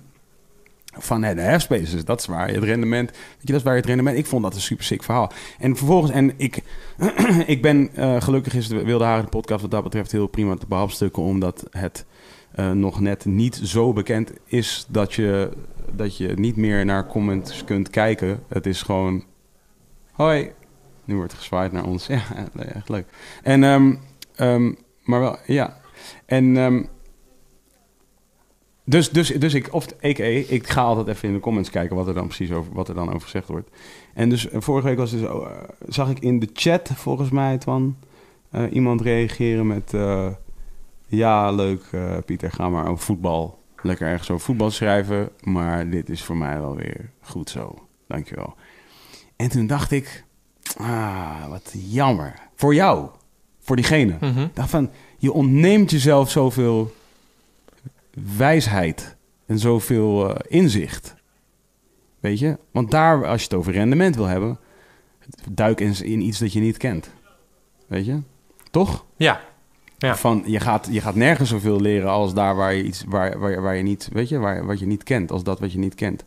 Of laat ik zeggen, het is nergens zo makkelijk om te leren eh, eh, als daar waar je, waar je onbekend mee bent. En, en voor mij, als ik praat, als ik praat, toen ik praatte met Piet Zwart, voor mij, ik was alleen maar aan het nadenken over de muziekindustrie. Alleen maar. Hij was aan het praten over voetbal, maar alles, alles wat bij mij binnenkwam, kwam binnen als iets wat ik kan toepassen op wat ik aan het doen ben. En dat is ook hoe ik, dit is een heel lang, heel lang metafoor voor, voor hoe ik dus eh, zou willen dat er wat vaker naar hip wordt gekeken. En ik vind het ook zo, het is zo, het is zo, het is zo niet intelligent om dat te zeggen. Begrijp je wat ik bedoel? Dat vind ik zo schrijnend. Dat denk ik ook van, ah, mensen die correspondent... Ik, luister, ik, ik lees niet heel erg... Ik luister niet vaak naar de correspondent. Ik vond het eerste album vond ik tof. Nee, ik, ik lees helemaal niet vaak eh, correspondent. Überhaupt niet, niet echt dat ik zeg eh, heel veel... Ik lees eigenlijk niet heel veel, punt. Ehm, maar ik ga er dan voor het gemak vanuit... Oké, correspondent, cutting edge... Weet je, nieuws, de toekomst van Ja. journalistiek... Ja, ja, online, kwaliteit. ehm, weet je, zitten jonge mensen die, die wanna push the envelope, et cetera, et cetera, et cetera. En dan denk ik, en dan heb je alsnog deze fucking mensen in de com comment sectie. Heb je alsnog gewoon deze randomers in de comment sectie. Die, die dus inderdaad zeggen, ah, hiphop, bitches en bitches en. Overigens, er is helemaal niks mis met bitches en money. Nee, maar dat is wel weer een and andere, wel Ja, weer een ja, ander verhaal. Nee, maar ik bedoel, al, al is dat het, weet je. Van, Mhm. van, eh, dat, dat, dat begrijp ik ook niet. En ik vind het gewoon zo, zo, het is zo teleurstellend dat het niveau dus blijkbaar zelfs op bij de correspondent zo laag is. Ja, bij, de, bij degene die reageren. Ja dat, eh, Ja. dat vind ik ook echt teleurstellend. Want ik ben begonnen met over muziek schrijven op, op forums, op eh ML75. Af en toe helemaal, helemaal lijp. Daar was ik helemaal gek op. was een forum met alleen maar hip-hop luisteraars. Dat was niet, dat was niet jouw, wa- wat was jouw site ook weer? Hip-hop leeft. Ah, sorry. ja, dat hoef je allemaal niet te weten, joh. Nee, nee, maar er, waren, Nee. er, zijn, er zijn er best wel wat sites met hip-hop in de naam geweest. Ja, En er jij zijn er weinig meer er over. Ja. Ja, een site eh, die ik vijf jaar heb gehad. En toen ik na vijf jaar stopte, toen had ik als ongeveer eerst een bericht van, eh van Jackie J. Dus je geeft op. Dat was je bericht, want jij was een beetje rancuneus toen nog. Ik weet niet waarover, maar dat... eh, Eh, wat, was, wat was ook weer... ja, eh, jij, wa- wa- jij was een beetje boos wat, was over. de, wat was de kiem van onze beef? Eh, ik weet het niet meer, maar hij was er wel. En eh, Is dit op Twitter gebeurd? Want dan ga ik even zoeken Zou, natuurlijk. zou het? ik geloof dat jij dit wel op Twitter hebt gestuurd. Ik geloof dat verder...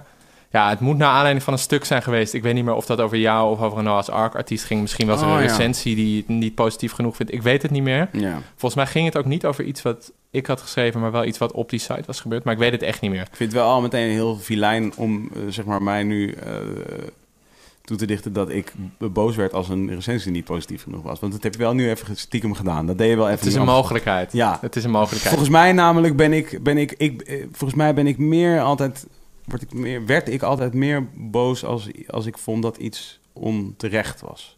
Niet als ik vond dat iets negatief was, per se. Ja, maar ik denk dat het in deze gevallen samen zou kunnen gaan. Ja.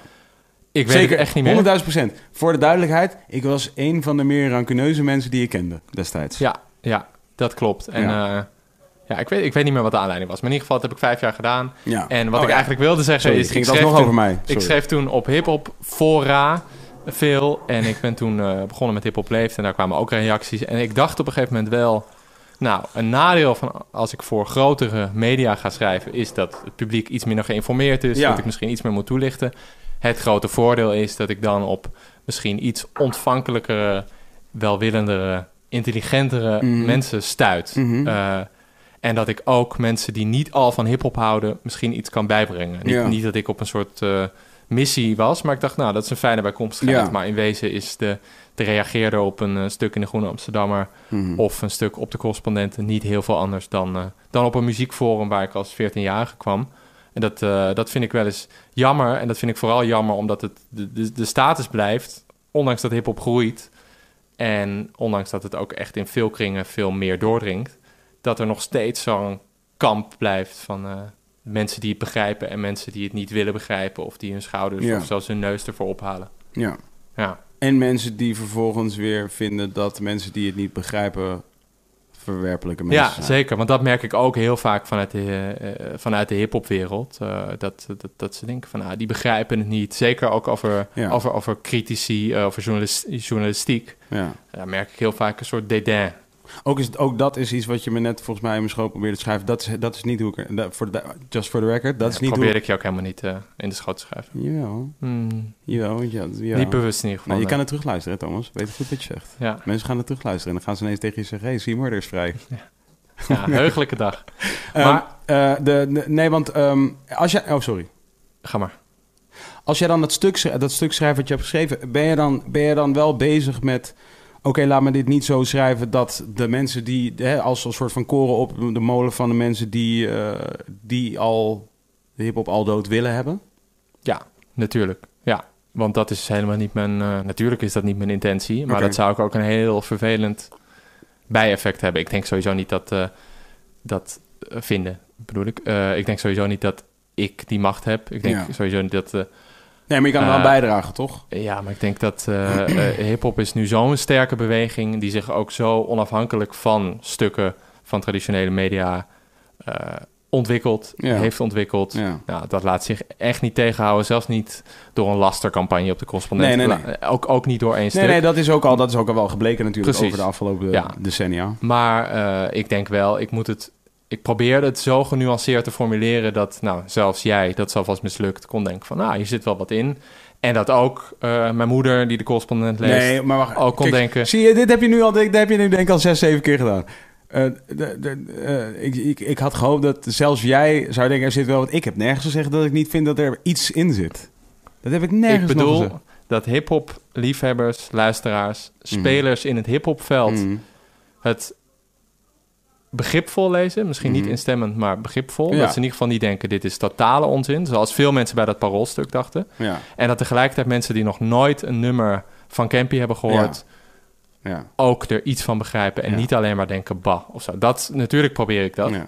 Eh, Nou, want daarom vroeg ik je eerder van... eh, toen zei jij van, er wordt dan niets, er wordt niets mee gedaan... of er wordt niet gepraat met de jongens of iets dergelijks. Maar toen zei ik van, nou ja, dat weet je natuurlijk niet. En toen zei hij, nee, niet publiekelijk. En zeg maar, daar, dat, dat vind je wel van... Het, het zou wel, zoals bij wijze van spreken in de politiek... of wat dan ook, van het moet publiekelijk gebeuren. Je moet, als je het er niet mee eens bent als label... of als je het niet mee eens bent als medewerker van een label... of, van, of management of whatever... je moet publiekelijk afstand doen van de daad. Nee, sowieso niet van de daad. Daar gaat het me helemaal niet om. Hm. En ik vind ook echt niet dat dat moet. Ik vind het alleen teleurstellend dat er, en dan noem ik weer Campy, terwijl ik weet dat niet mijn hele stuk daarover ging, maar dat vind ik het meest opvallende Mhm. voorbeelden.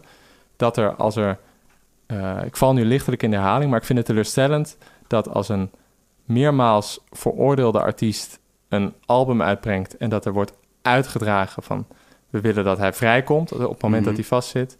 Eh, en als daar veel nou, promotionele waarde uit wordt gehaald uit het feit dat hij vastzit. Dat is, dat is eerder gebeurd. En dan kan je nog zeggen, toen had hij niet al die, al die latere dingen gedaan, maar Mhm. dan is hij veroordeeld.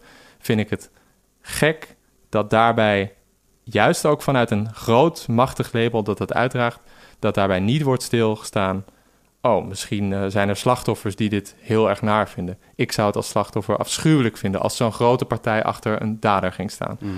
Eh, ik vind het teleurstellend dat er geen enkele artiest dan zegt publiekelijk... ja, maar wacht even, nu wordt er wel, eh, nu wordt er wel geroepen free, free Campy of free Fre- Frenna. Misschien hebben die ook wel iets gedaan waarvoor ze tijdelijk eh, vast moeten zitten. Volgens mij werd dat wel geroepen hoor. Ik- dat, dat, heb ik veel te weinig gehoord.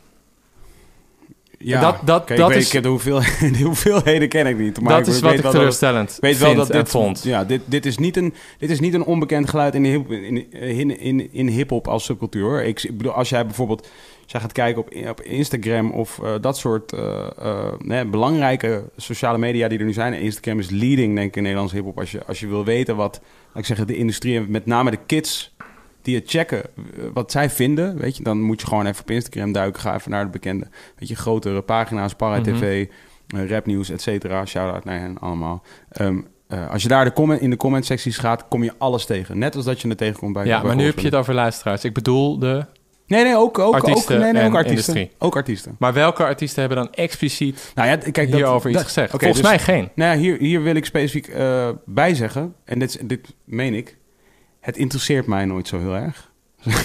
dus ik hou het ook niet bij, zeg maar. nou, Dus- ik heb het nagezocht en wel bijgehouden. En Maar ook dus- Instagram comment secties? Dat Ja. zou ik wel knap vinden. Heb je echt allemaal gecheckt? heb ik Nee, niet dat- allemaal gecheckt. Nee, oké, nee, maar, dus Maar ik, ik wil heb- niet kinderachtig erover doen, hè, maar dat kan zomaar namelijk dat daarin iemand wel heeft gezegd, een rapper, weet ik niet wie. ik hoop het. Ja. Maar bij Maar mij is het je niet gebeurd kan en dat je vind ik teleurstellend. Ja, maar kan je je voorstellen dat je... Nee, oké. eh, ehm, eh, ehm, ik kan me voorstellen dat je dat teleurstellend vindt. Dat iemand er niet afstand van doet, weet je? Van, eh, Nou ja, en, en meer dus, het, het- het is niet zo dat Topnotch meteen moet zeggen... oh, eh, een artiest is veroordeeld, ja. dus wij willen niet meer met hem werken. Ja. Dat is ook helemaal Wat, niet wat ik wat moet Tom wel zeggen dan?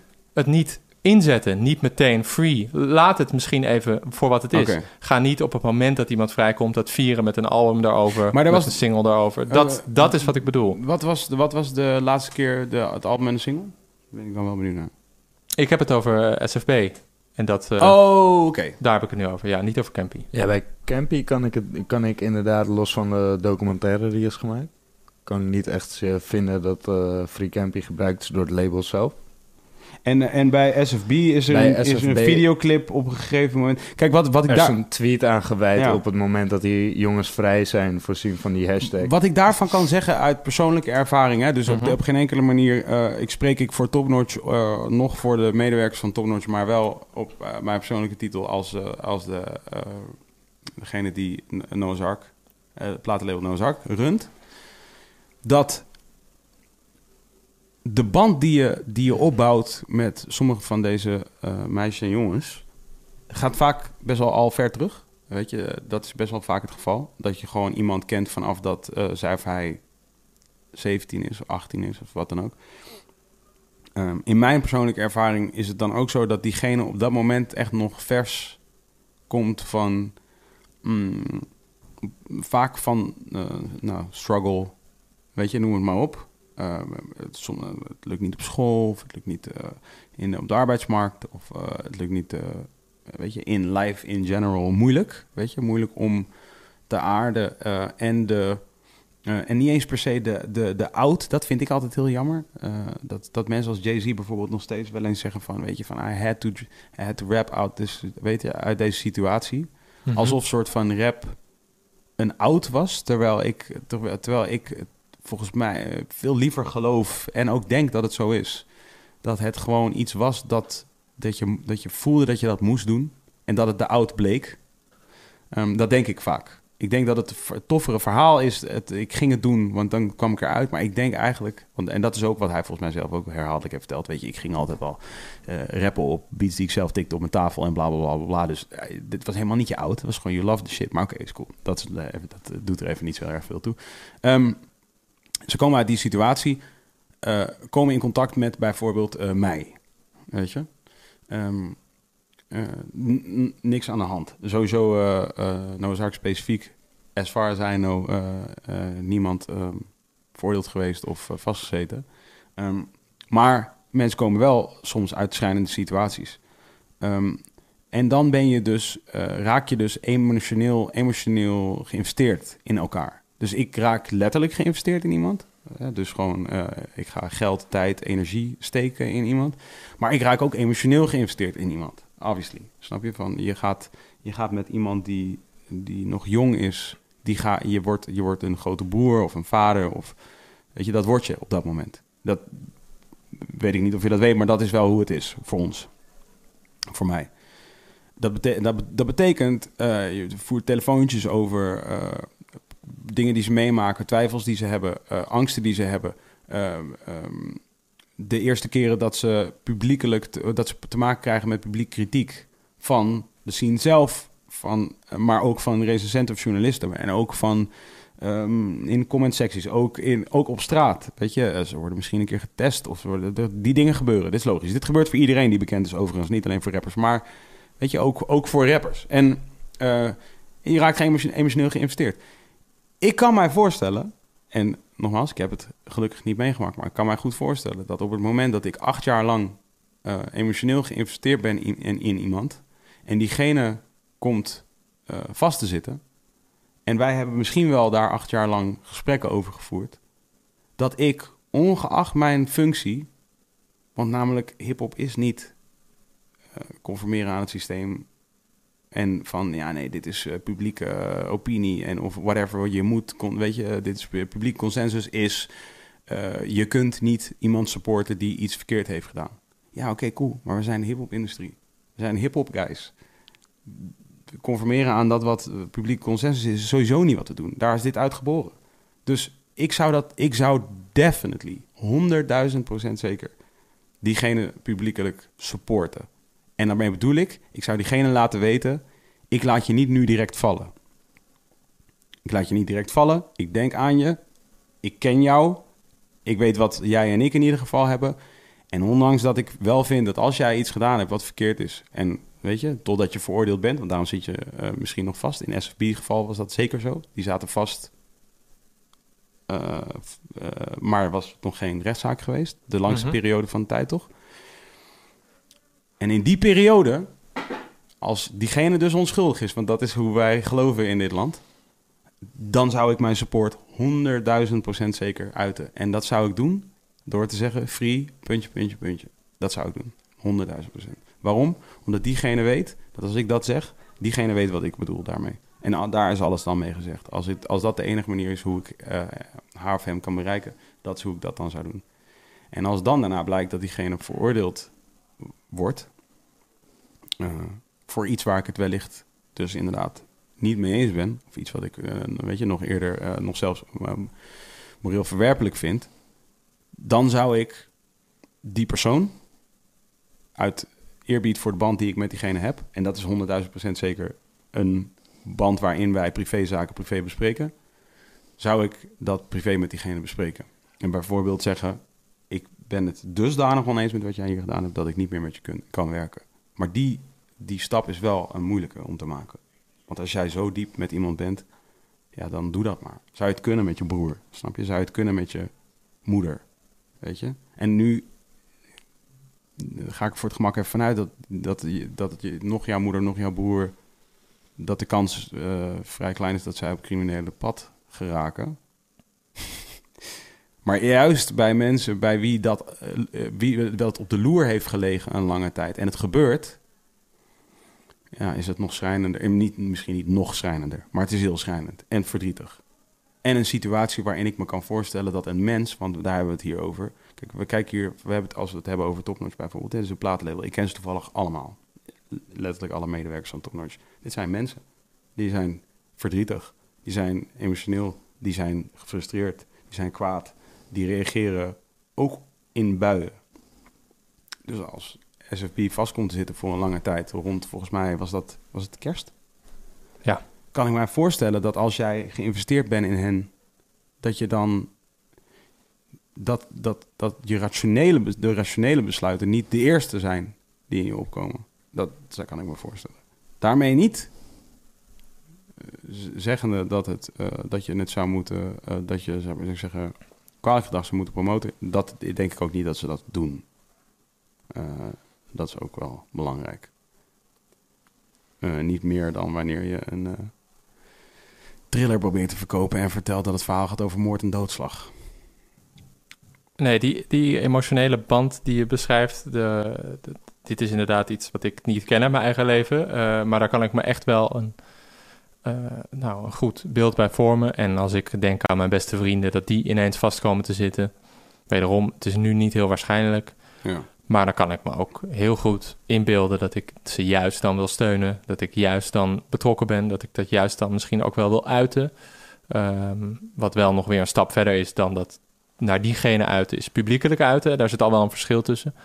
Eh, en ik zeg ook niet, zeker niet, zodra een artiest van jou, van Topnotch, van wie dan ook, eh, in aanraking komt met justitie, zelfs niet zodra een artiest wordt veroordeeld, moet je diegene, moet je je daarvan distancieren. Helemaal niet. Dat is ook niet wat ik nee, nee, dat heb je ook met dat ik- stuk eh ja, nee, beoogde. Je hebt het eh, volgens mij ook letterlijk niet. gezegd Ja. in dat stuk. Nee, Ja. Daar gaat het me ook helemaal niet om. Nee, het gaat me nog, en dat vind ik gewoon nog één stap verder. En dat vind ik dus het nou ja, dubieus. En we vallen nu een beetje in de herhaling. En eh, we, we zullen het ook niet helemaal met elkaar eens worden. Ook niet helemaal niet. Maar het gaat me dus om dat vervolgens echt namens een bedrijf, commercieel, eh, de, inzetten. En jij zegt, ik, ik vind dat dat niet zo gebeurt. Ik vond dat dat wel gebeurde.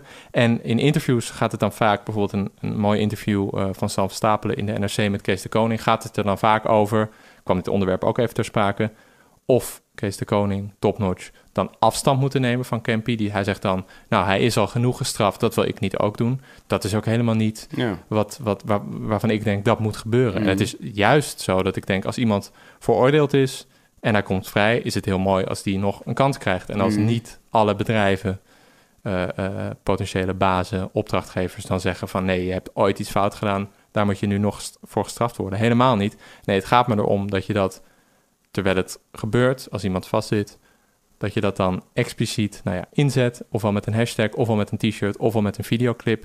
Dat vind ik, en nu val ik echt in herhaling, maar dat vind ik zo Ja, weinig alleen, alleen, ja. rekenschap eh, eh, Nou ja, is, van ook de ja. slachtoffers.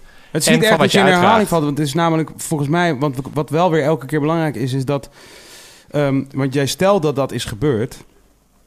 Eh, dat, dat heb ik niet gezien. Ik zou, ben ook heel benieuwd naar waar je dat dan hebt gevonden. Als in dat het dus specifiek wordt gezegd van... eh, nou ja, even gechargeerd, maar... eh, eh, hey, deze en deze en deze rapper hebben dit en dit en dit gedaan. Koop het album. Wat wordt er, wat wordt er gepromoot? Wat werd er gepromoot? Bijvoorbeeld op het moment dat SFB vrijkwam, Ja. op dat moment een single, een videoclip die al klaar stond om te vieren dat ze vrij, vrij zijn, Free SFB. Dan leg je expliciet een link tussen het vrijlaten van, van, van, nou ja, van dat is ook wel een juridisch weer lastiger verhaal, ja, want. Suriname, nou ja, dat, eh, daar hoeven we niet op in te gaan. Mhm. Eh, want ook een slachtoffer dat het dat, dat eigenlijk zich weer terugtrok. Ja. Eh, en natuurlijk veel minder heftige vergrijpen dan waar Campy soms van werd verdacht. Ehm, maar dan leg je expliciet die link. Ik zou dan zeggen, als label, als industrie, wees blij dat ze vrijkomen. Vier dat intern met, met een fles champagne, met, met, een, met, een, met, met, een borrel, met wat je ook wil. Is dat niet Maar- hypocrieter? Is dat niet hypocrieter dan hoe het nu Je mag wel blij zijn, maar het wordt nu expliciet eh, nou ja, ingezet, betrokken bij media-aandacht. En dat, daar hebben we het nu eigenlijk helemaal niet over. Maar ik vind het dan nog schrijnender dat een artiest dat in Frenna in dit geval in heel veel nummers noemt. Mm. eh, dat album met 77 nachten. eh, dat het heel vaak ter sprake komt in de muziek. Heel Mhm. vaak de, de gevangenis wordt expliciet genoemd. Het gaat vaak over die straf, over de wanhoop daar. Dat vind ik ook eh, een van de nou ja, troeven van het album. Ik vind het heel fijn dat hij dat in de muziek heeft gestopt. Het is ook helemaal niet dat ik zeg van eh, Ja. weer dat uit je teksten of zoiets. ja. Maar ik vind het dan wel heel gek en ook een beetje eh, nou ja, dubieus dat je een interview in principe wel wil doen en dan niet als het daarover gaat. Dan denk ik, ja, waarom heb je het dan over? Waarom zet je het wel in voor je muziek? Waarom gebruik je het daarvoor? ja, omdat het kunst is. Nee. En waarom wil je daar dan niet, en wel verder over alles, maar daar dan helemaal niet over praten? Ja, omdat ik denk dat, dat het dus eh, kunst is. En dus, Maar daar mag je toch wel iets over zeggen? Ja, mag, maar het hoeft niet. Want ik denk dat een, ik denk dat een kunstenaar altijd het recht voorbehouden is om niet eh, uit te leggen over de kunst.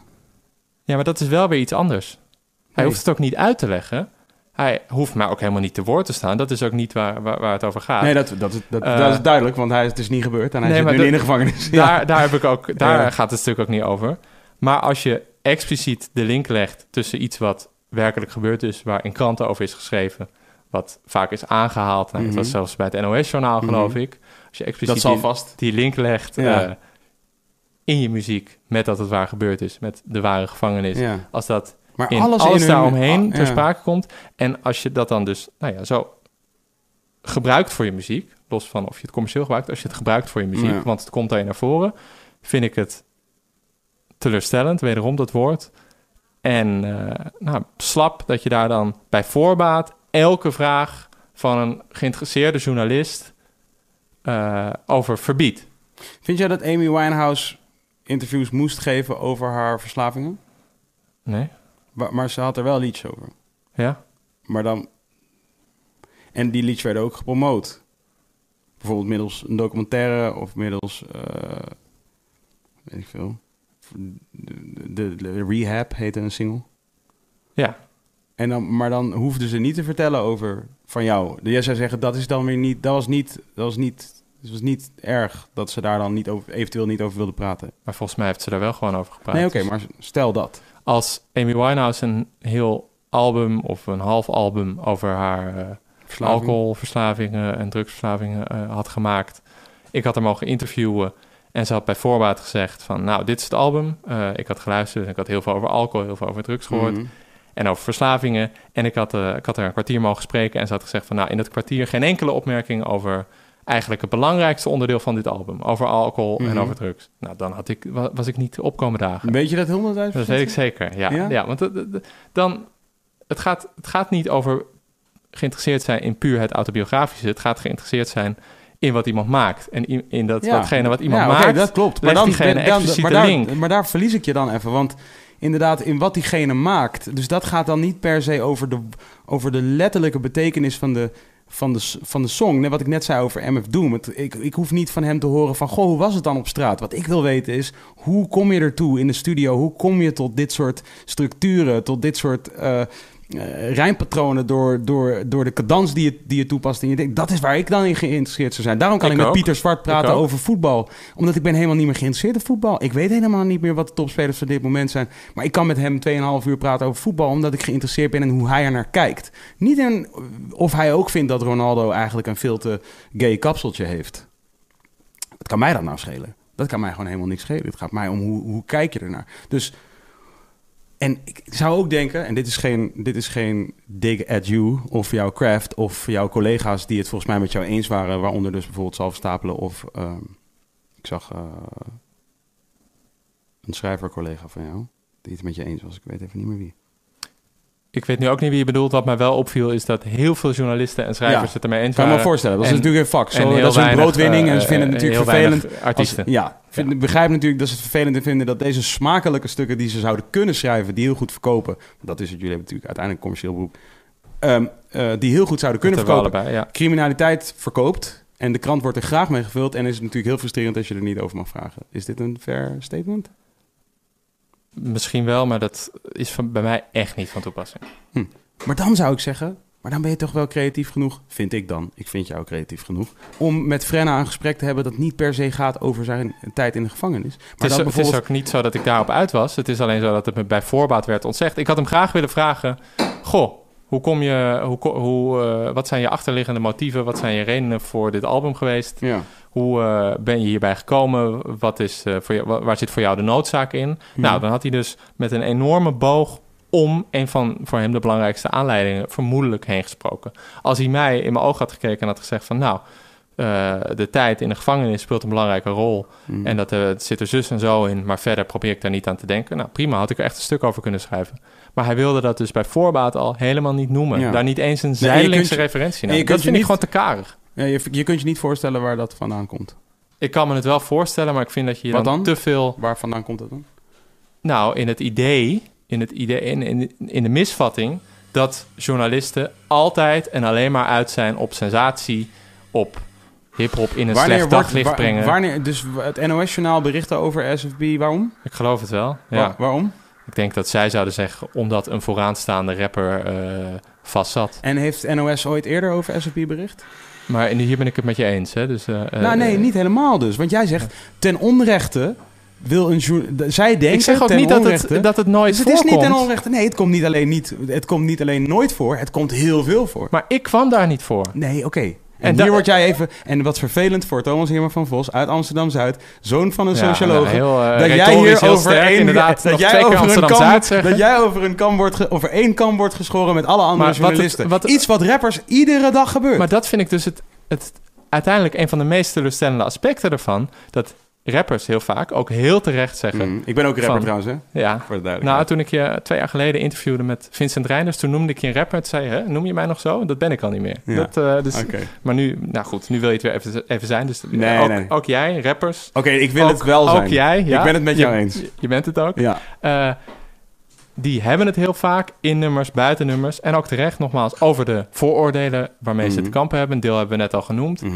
Over de nou ja, oppervlakkige blik waarmee Ja. de buitenwereld hen ziet. ja. Ook over de beetje voorspelbare reacties. Dat inderdaad een gevangenisstraf meteen bij het eh, NOS-journaal komt en eh, een platina-single niet. Mhm. Nou, dat, dat is vaak schrijnend. En hip-hop wordt ook vaak ten onrechte in een somber, nee, het is niet somber, negatief, crimineel Ik dag denk dat er gezegd. nog nooit op maar- de NOS is bericht over een plaat. Mag ik dat heel even zeggen? Ik denk Mag. niet dat er bijna Mag. nooit. Ik denk nooit. Maar RTL, ik vind, RTL Boulevard, shout-out naar hen, die doen het wel. ik Die vind dat het ze wel. voor iemand die daar, eh, voor een partij, een groep artiesten die heel vaak te kampen heeft met vooroordelen, Mhm. ook de buitenwereld, en dan bedoel ik nu journalisten, Mm. vaak met vergelijkbare vooroordelen bekijken.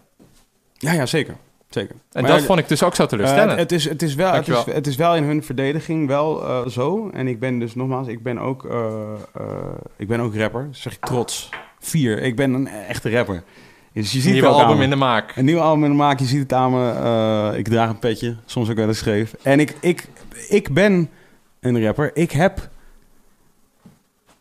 interviews gedaan, veelvuldig, waarin ik moest verklaren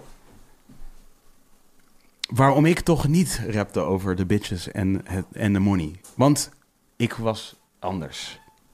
En als dat gebeurde, voelde ik me altijd heel onpasselijk. Omdat ik echt zoiets had van...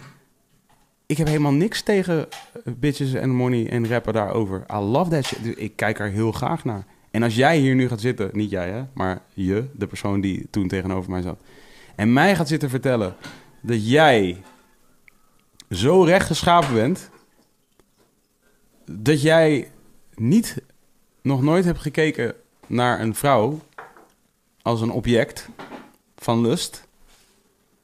Point me that man and I will point, a li- I will point at a liar. Dat kan ik je vertellen. En dus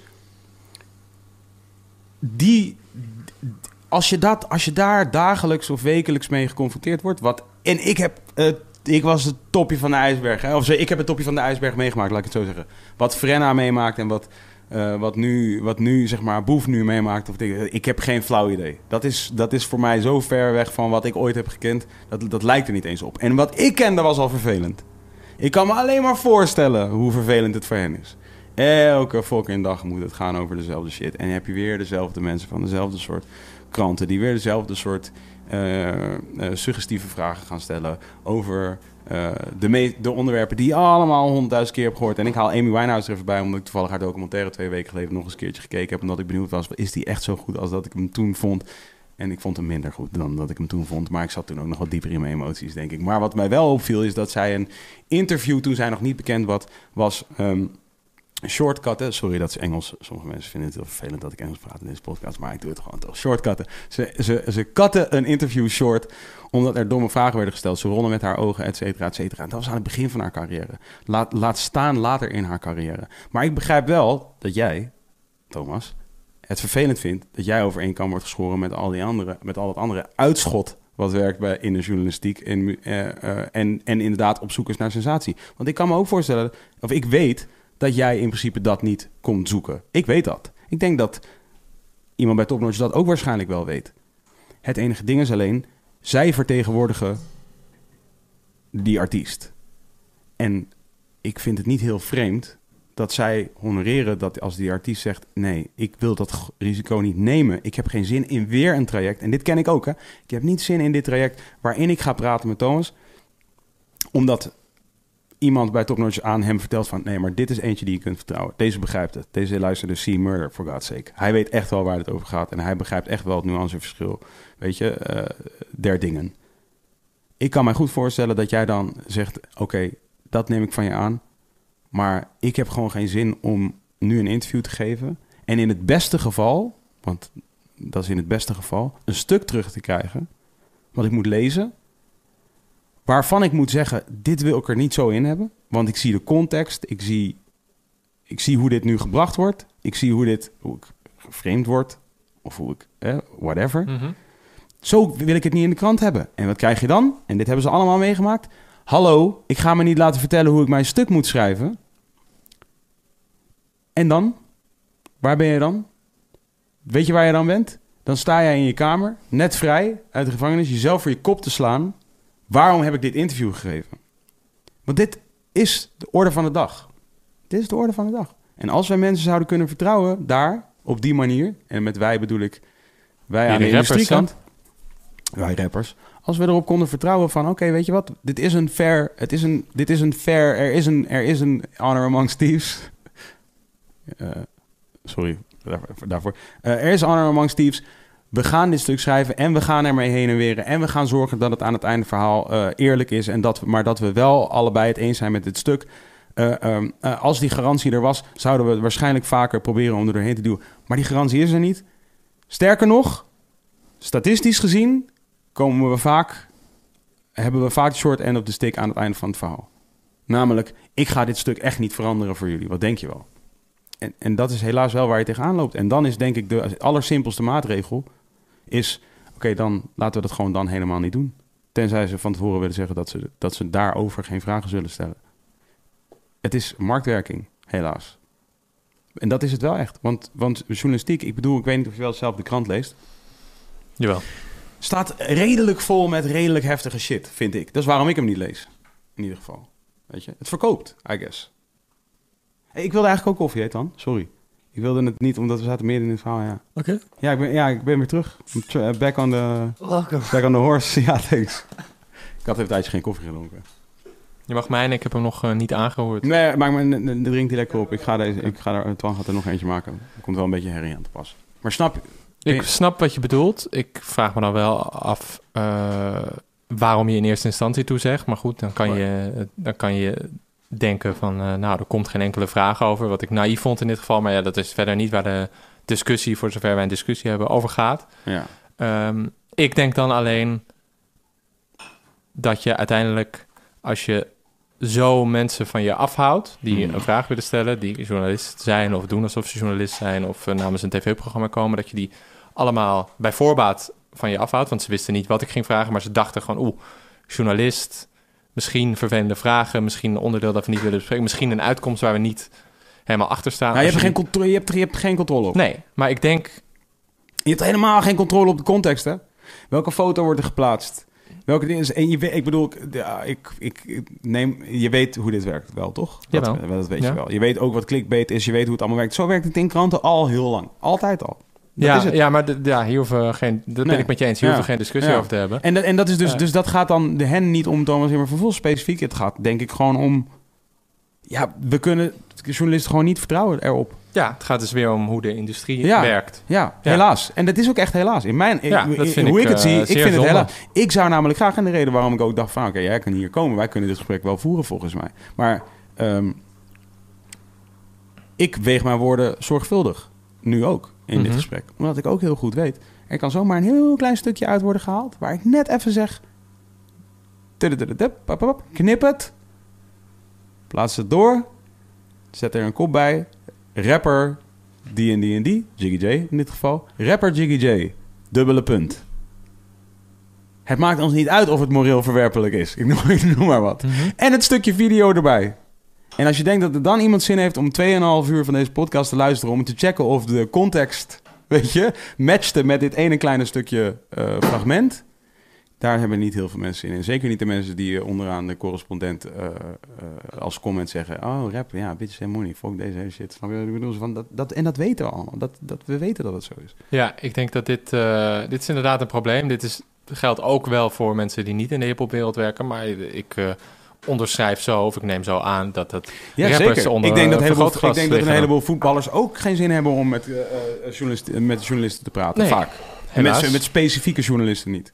Weet je, omdat ze weten van ja, misschien is iemand wel bijvoorbeeld heel.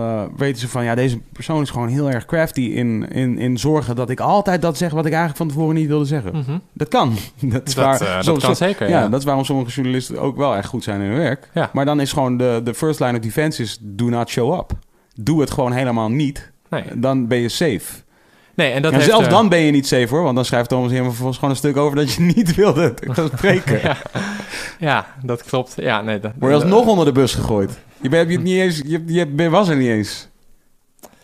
Ja, en eh, wat dat in de hand werkt is natuurlijk dat, en dat heb ik ook heel erg zien verschuiven, is dat er de laatste nou, tien jaar eh, eh, gewoon zo'n enorme toename is, is geweest in het bereik van rappers zelf. Ja, niemand heeft mij nog nodig, voor zover ze me ooit nodig hadden. Maar Mm. populaire rappers van nu, ja. nou, het is bijna alsof Frenna mij nu een gunst verleent ja. door mij tijd te geven. ja, ik denk En, dat correspondent jou wel nodig heeft. Om ja, ik misschien- bedoel vanuit de eh, rapartiesten. Ja, ja, precies. En toen ik begon, toen had ik eh, een klein blogje met echt veel minder bereik dan wat ik nu heb. Maar kon ik iedereen spreken. Ja, ja. Omdat rappers gewoon hun verhaal kwijt wilden. Of en daar, 3J dan, hè? Hij was een rankeneus. nee, die was boos. Die, was, Ja. Die heeft, eh, ja, die, die heeft confetti eh, tevoorschijn gehaald toen hip-hop leefde eindelijk stopte. ja. Ja. nee, dat vond ik toen wel echt jammer dat je dat zei. Maar dat is ja, wel, weer, ja. wel weer iets anders. Ehm, dat is gewoon heel erg veranderd. Maar ik vind dat wel, ik vind dat, ik begrijp dat ook ergens wel, maar ik vind het spijtig. En ik vind het nogmaals teleurstellend en een beetje droevig stemmend ook. Want omdat het, die polarisatie die er al is, eerder vergroot dan verkleind. Als je daar dan Ja. helemaal niks over wil zeggen. Ja. Terwijl het wel een belangrijke rol speelt. Ja, maar je begrijpt je dus werk. wel dat dit, dat dit... Want je speelde het heel erg op de man in dat stuk. En als Ik ik... vond niet dat ik het op de man speelde. Nou, ik vond wel dat ik mensen Ik noemde. toch, ja, ik heb toch een specifieke namen genoemd? Ja, maar anders is het ook een stuk van niks. Nee, oké. dus je speelde het op de man. Dat is niet erg van. Dat is Nee, gewoon ik wel zou zeggen dat ik het... Nu wordt het weer een semantische discussie, maar dat ik het op de man Zie speelde. me altijd verweten. Eh, als, ik, eh, als ik het op de man speelde, zou ik zeggen... eh, Frenna, dit, dit, dat is een artiest die dit echt anders moet doen... en die moet beschermd worden en die moet dit of dat. Dat vind ik op de man spelen. Ik gebruik hem nu als casus om een breder punt te maken... waarin ik juist ook zeg... ik weet niet eens of het hem echt verweten kan worden... of zijn manager of het label erachter. Het gaat mij ook niet om de man. Het gaat me om hoe dit dan werkt. Ja. Ja, maar daar liet je dan wel eventjes buiten beschouwing... dat, je, dat, dat volgens mij je, waarvan je nu zegt... ik begrijp wel dat, eh, dat zo'n keuze gemaakt wordt... als je zeg maar heel vaak al tegen die steen gestoten hebt. Maar dat hebben zij niet. Jawel, natuurlijk wel. Nee, Ze hebben een heleboel interviews gedaan. Nou, zij hebben over dit hele gebeuren heel expliciet maar één interview gegeven. Nee, nee, nee, maar ze hebben heel veel interviews gedaan over hun carrière. Dit kan ik je garanderen. Ja, niet over voor carrière, maar niet over die straf. Nee, oké.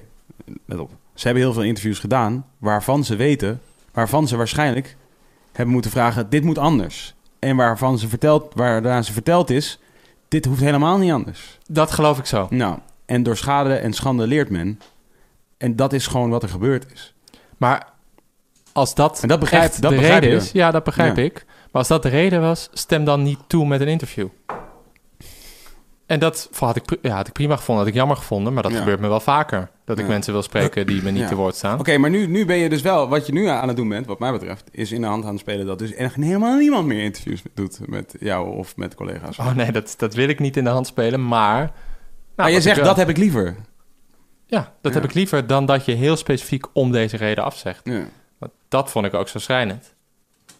Ik, ja, dat, dat doet er verder niet toe, maar ik liep al naar het station met mijn vragen. Toen stuurde ik nog naar de betrokken labelmedewerker van... Goh, Hm. even om het te dubbelchecken. Ze weten wel dat er een vraag kan komen Ja. over wat ze de afgelopen That's fucked up. That's maanden... fucked up. ja, zeker. Ja, maar wat ze over de afgelopen maanden hebben meegemaakt... Waar, Mm. waar hun hele leven toen van in het teken stond. Nog los van hoe dat naar buiten werd gebracht. Mm. Maar dat, ja, dat was natuurlijk zo.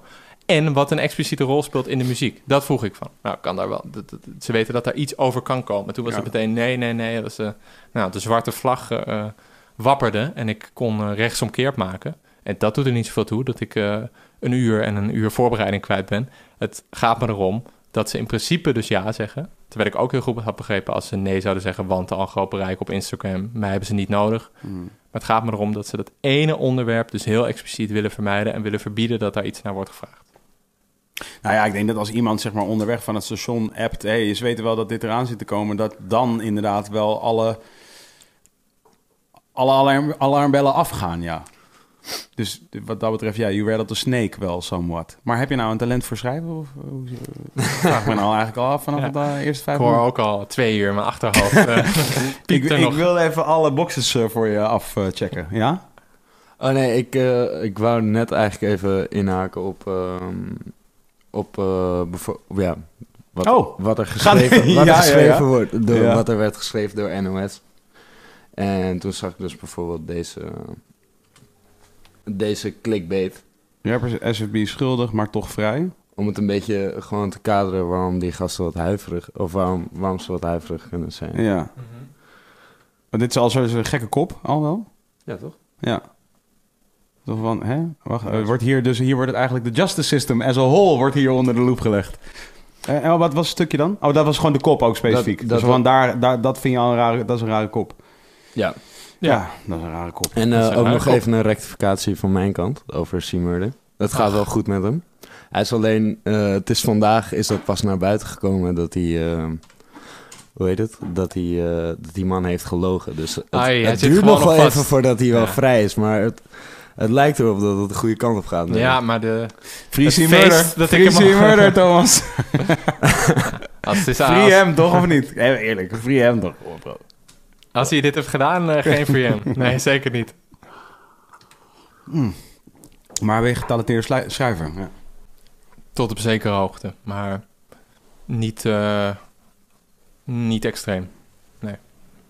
Waar, ga- waar, waar, wat was, ik heb, ik heb hier eerder ehm ehm Karin Ahmad-Moekrim gehad. Schrijver, schrijfster.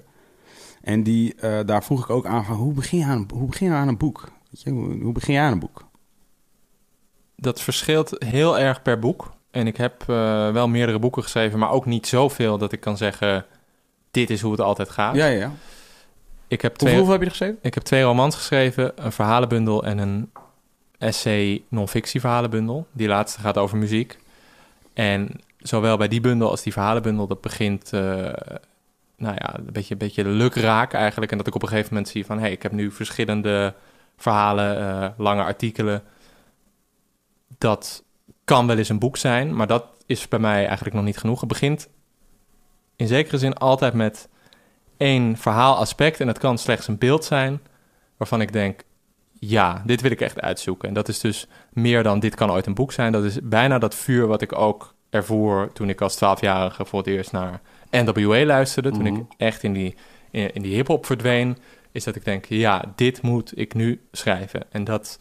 eh, ik kan bij ieder boek dat punt terughalen. En dat zijn verschillende soorten punten. En ik heb twee romans geschreven. En daarvan weet ik nog dat de tweede, daar heb ik het langst over gedaan. Daar deed ik, deed ik een jaar of vier over. En dat was ook best wel een eh, stroef proces.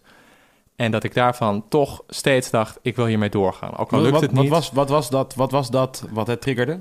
Dat was dat ik een personage in mijn hoofd had waarvan ik dacht, dit wil ik helemaal ontrafelen. Dit wil ik uitzoeken. Dit is een personage waarvan ik zeker weet dat ik op een bepaalde manier van hem hou. En waarvan ik er ook van overtuigd ben dat sommige lezers hem zullen haten. Maar die haat vind ik ook wel prima, zolang ze hem maar niet ja, schouderophalend eh, hoe, lezen. hoe ontstaat dit? Hoe, hoe die ontstond was, eh, dat gaat om een gepensioneerde basisschoolleraar, is de combinatie van een vader die, mijn eigen vader, vanaf mijn zestiende, klopt dat? Ja, vanaf mijn zestiende, van de ene op de andere dag van een druk bezet man naar een gepensioneerd man ging en dus van heel weinig thuis naar altijd Toen thuis jij ging. re- relatief jong was? Ja, toen ik op school zat. Dus ineens was hij er altijd. Mm. En dat vond hij een verschrikking. Dat vindt Oké. hij nog steeds trouwens. En Eh, om thuis te zijn de hele ja, tijd. ja, en dat eh, hing ook ineens in huis een soort sfeer van eh, nou, richtingloosheid, nutteloosheid, waar hij zich ook niet echt tegen verzette. Maar hij was, was hij depressief, zou je zeggen? Nee, dat, zou ik niet, eh, eh, dat zou ik niet zeggen, maar ook niet dat hij dacht, ik heb nu tijd, schouders eronder, ik ga de tuin opknappen, ik ga schrijven. wandelen. Nee, nee hij, heeft wel toen, hij heeft toen een boek geschreven, maar daar was hij al langer mee bezig en dat is ook niet de opmaat gebleken voor nog meer boeken. In ieder geval een beetje in zichzelf gekeerd, veel thuis. En dat ik ook dacht van, hé, wat heeft dit nou weer te betekenen? En Ja. ook dat ik dacht van, hé, je hebt nu zoveel tijd en een goed pensioen en een mooi huis. Ja.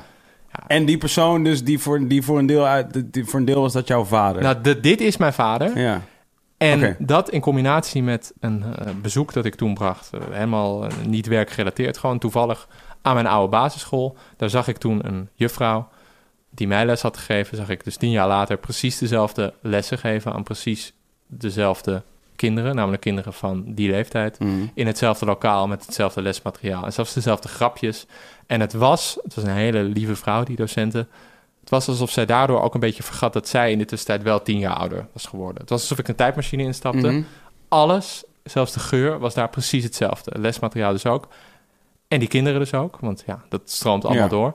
Maar zij was natuurlijk tien jaar ouder geworden. En ik dacht dat in combinatie met mijn vader... van nou, dit is eigenlijk een hele fijne kokon... waar die juffrouw in kan zitten van mij, die oud-juffrouw van mij... om niet te ervaren dat je ouder wordt. En toen heb ik dat, ja, dat is niet een soort eh, hele bewuste of ingenieuze zet geweest... maar min of meer onbewust heb ik toen een personage gecreëerd... een basisschoolleraar die na 30 jaar in die kokon te hebben gezeten Mm. ineens met pensioen wordt gestuurd. Dat is het uitgangspunt voor mijn tweede boek. Daar gaat eigenlijk dat hele boek over. Dat is ook een boek waarin qua actie niet zoveel gebeurt. Want dat gaat dus over iemand die in zichzelf gekeerd is en nog meer in zichzelf keert en heel veel thuis zit. Mhm. Nou ja, zoiets is dan de kiem voor mij. Bij dat, Hoe, hoe oud was? Jij was toen 16, toen je vader thuis was. Ja, ja. Wa- Waarom moet je daarbij lachen? Nou, ik dacht dat je ging zeggen dat ik 16 was toen ik dat boek schreef. En ik hoor namelijk vaak dat ik jong was toen ik begon met schrijven, maar zo jong was ik Oh, niet. nee, nee, dat wilde ik helemaal Nee, niet gaan nee. zeggen. Nee, ik wilde gaan vragen van wat, wat is dat, welk, wat, had- wat deed dat voor de relatie met je vader? Als je 16 bent, is je vader nog wel een belangrijke persoon. Ja, dat nu is nog steeds dat is natuurlijk nog wel. steeds. Nee, Ja. goed, maar als je 16 bent, heb je echt nog richting nodig, toch? En dan heb je ineens een vader die, die ja, somewhat down Mhm, Thuis in je huis rondwandelt. Ja, ja. ik zie, ik, zie een soort ook. spook voor me, een beetje. Nou, dat, eh, dat zag ik ook af en toe voor me. Dat, Ja. eh, dat, dat, dat, dat, zag hij misschien ook wel bij mij. Maar hij was heel erg eh, op zijn eigen kamer, zijn werkkamer, waar dus niet meer in werd gewerkt. Ja. Maar daar zat hij dan in. En ik zat achter mijn computer altijd. Hip-hop Leef, toen eh, was ik toen net mee begonnen. Ja. Dus heel veel recensies aan het schrijven en eh hip-hop aan het luisteren. Dus dat was gek. Altijd iemand in huis. En dat was ook, ook wel raar om te denken van... nou, hier heb je toch eigenlijk je hele leven voor gewerkt. Waarom, ja. waarom pluk je daar nu niet de vruchten van? Was er iets specifiek, heel, is er iets... Ik probeer me dat voor te stellen. Mijn vader is, ook met, mijn vader is inmiddels ook met pensioen, maar laat ik zeggen op een eh, wellicht logischere leeftijd of zo. Want dat was, was de leeftijd was ook niet logisch toen? Of was hij al wel op Ja, de leeftijd? dat je gewoon- 65. Oké, ja, Ja, nee, ja. dat wel. Ja. Ja, hij heeft relatief oud dus mij Ja. gekregen. ja, ja, precies. Eh, en wat dat deed voor onze band... Nou, we zijn allebei niet heel erg expressief Ja. aanwezig. En Dus- niet intiem ook misschien? Nee, nou ja, niet intiem op een fysieke manier, niet intiem op een praatgrage manier. Ja, dus Intiem. niet intiem dus dan? Nou, wat, intiem- wat blijft er over dan? Samen in stilte films kijken bijvoorbeeld. Oh ja, Vind ik ook heel intiem. oké. Ja, niet? Ja, porno wel. alle, alle Kurosawa-films, Japanse regisseur, Ja. keken wij dan samen. Hmm. Dat vond ik heel intiem. ja, dan waren jullie aan het banden. Ja, en dat deden we dan chronologisch. En Hmm. had hij dan allemaal op DVD gekocht. Nou, dat vond ik echt, dat vind Vet, ik heel intiem. En grappig dat je dit zegt. Mag ik het tussenstrootje doen? Dit is, Ja, bij. Beeldhouwer podcast noemen we dat tussenstrootje. Dat is een st- een stukje wat tussendoor moet. Want an- en anders, anders wordt het nooit meer gezegd. Dat is... eh, ehm, ik had vanochtend een interview, zat ik een interview te luisteren met een... eh, komt hij aan? Vechter, MMA-vechter. En die vertelde dus dat hij was gaan vechten omdat hij... eh, toen hij klein was, was er een afstand tussen hem en zijn vader. En hij keek heel erg op tegen zijn vader. En het enige moment waarop zij eh, eh, tijd samen spendeerden was als ze naar boksen aan het kijken waren. En hij was altijd zo trots op want Hij sprak, sprak met zoveel bewondering over boxers. En hij was met zoveel ehm, passie geïnvesteerd in die wedstrijden. Dat hij dus daarna concludeerde toen hij voor het eerst een UFC-wedstrijd zag. Dacht, dit is hoe ik hem de meest trotse vader ooit ga maken. Dus ik mo- moest ineens aan denken. Ja, Ik ken ja, dat- dat ik snap ken- ik, ja. Ja, precies, ja. Ja, Ja, nou ja, als we die analogie hadden gevolgd, dan had ik regisseur moeten worden. Maar ja. eh, het heeft iets heel intiems. maar bent, eh, schrijver, is close. Ja, ja, dat had ik ook wel gewild, regisseur. Maar ik dacht ook Ja. wel meteen eh, heel veel praktisch regelwerk. En afhankelijk van...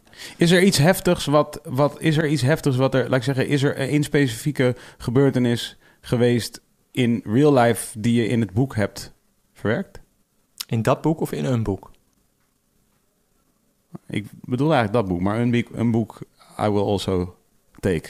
Ehm, nou, dat boek is dus fictie. En dat is ook heel makkelijk... Een soort, dat is ook een soort vrijbrief om dan te zeggen van... nou, het is allemaal verzonnen. Ja, Ik heb wel een beetje uitgelegd ja je waar dat net dus eigenlijk al vandaan komt. gezegd dat Ja. het niet dus helemaal verzonnen Nou, is. nee, dat personage is wel uit echte dingen eh, ge- eh, voortgekomen, gecreëerd. Net zoals het personage van mijn andere roman, mijn eerste boek.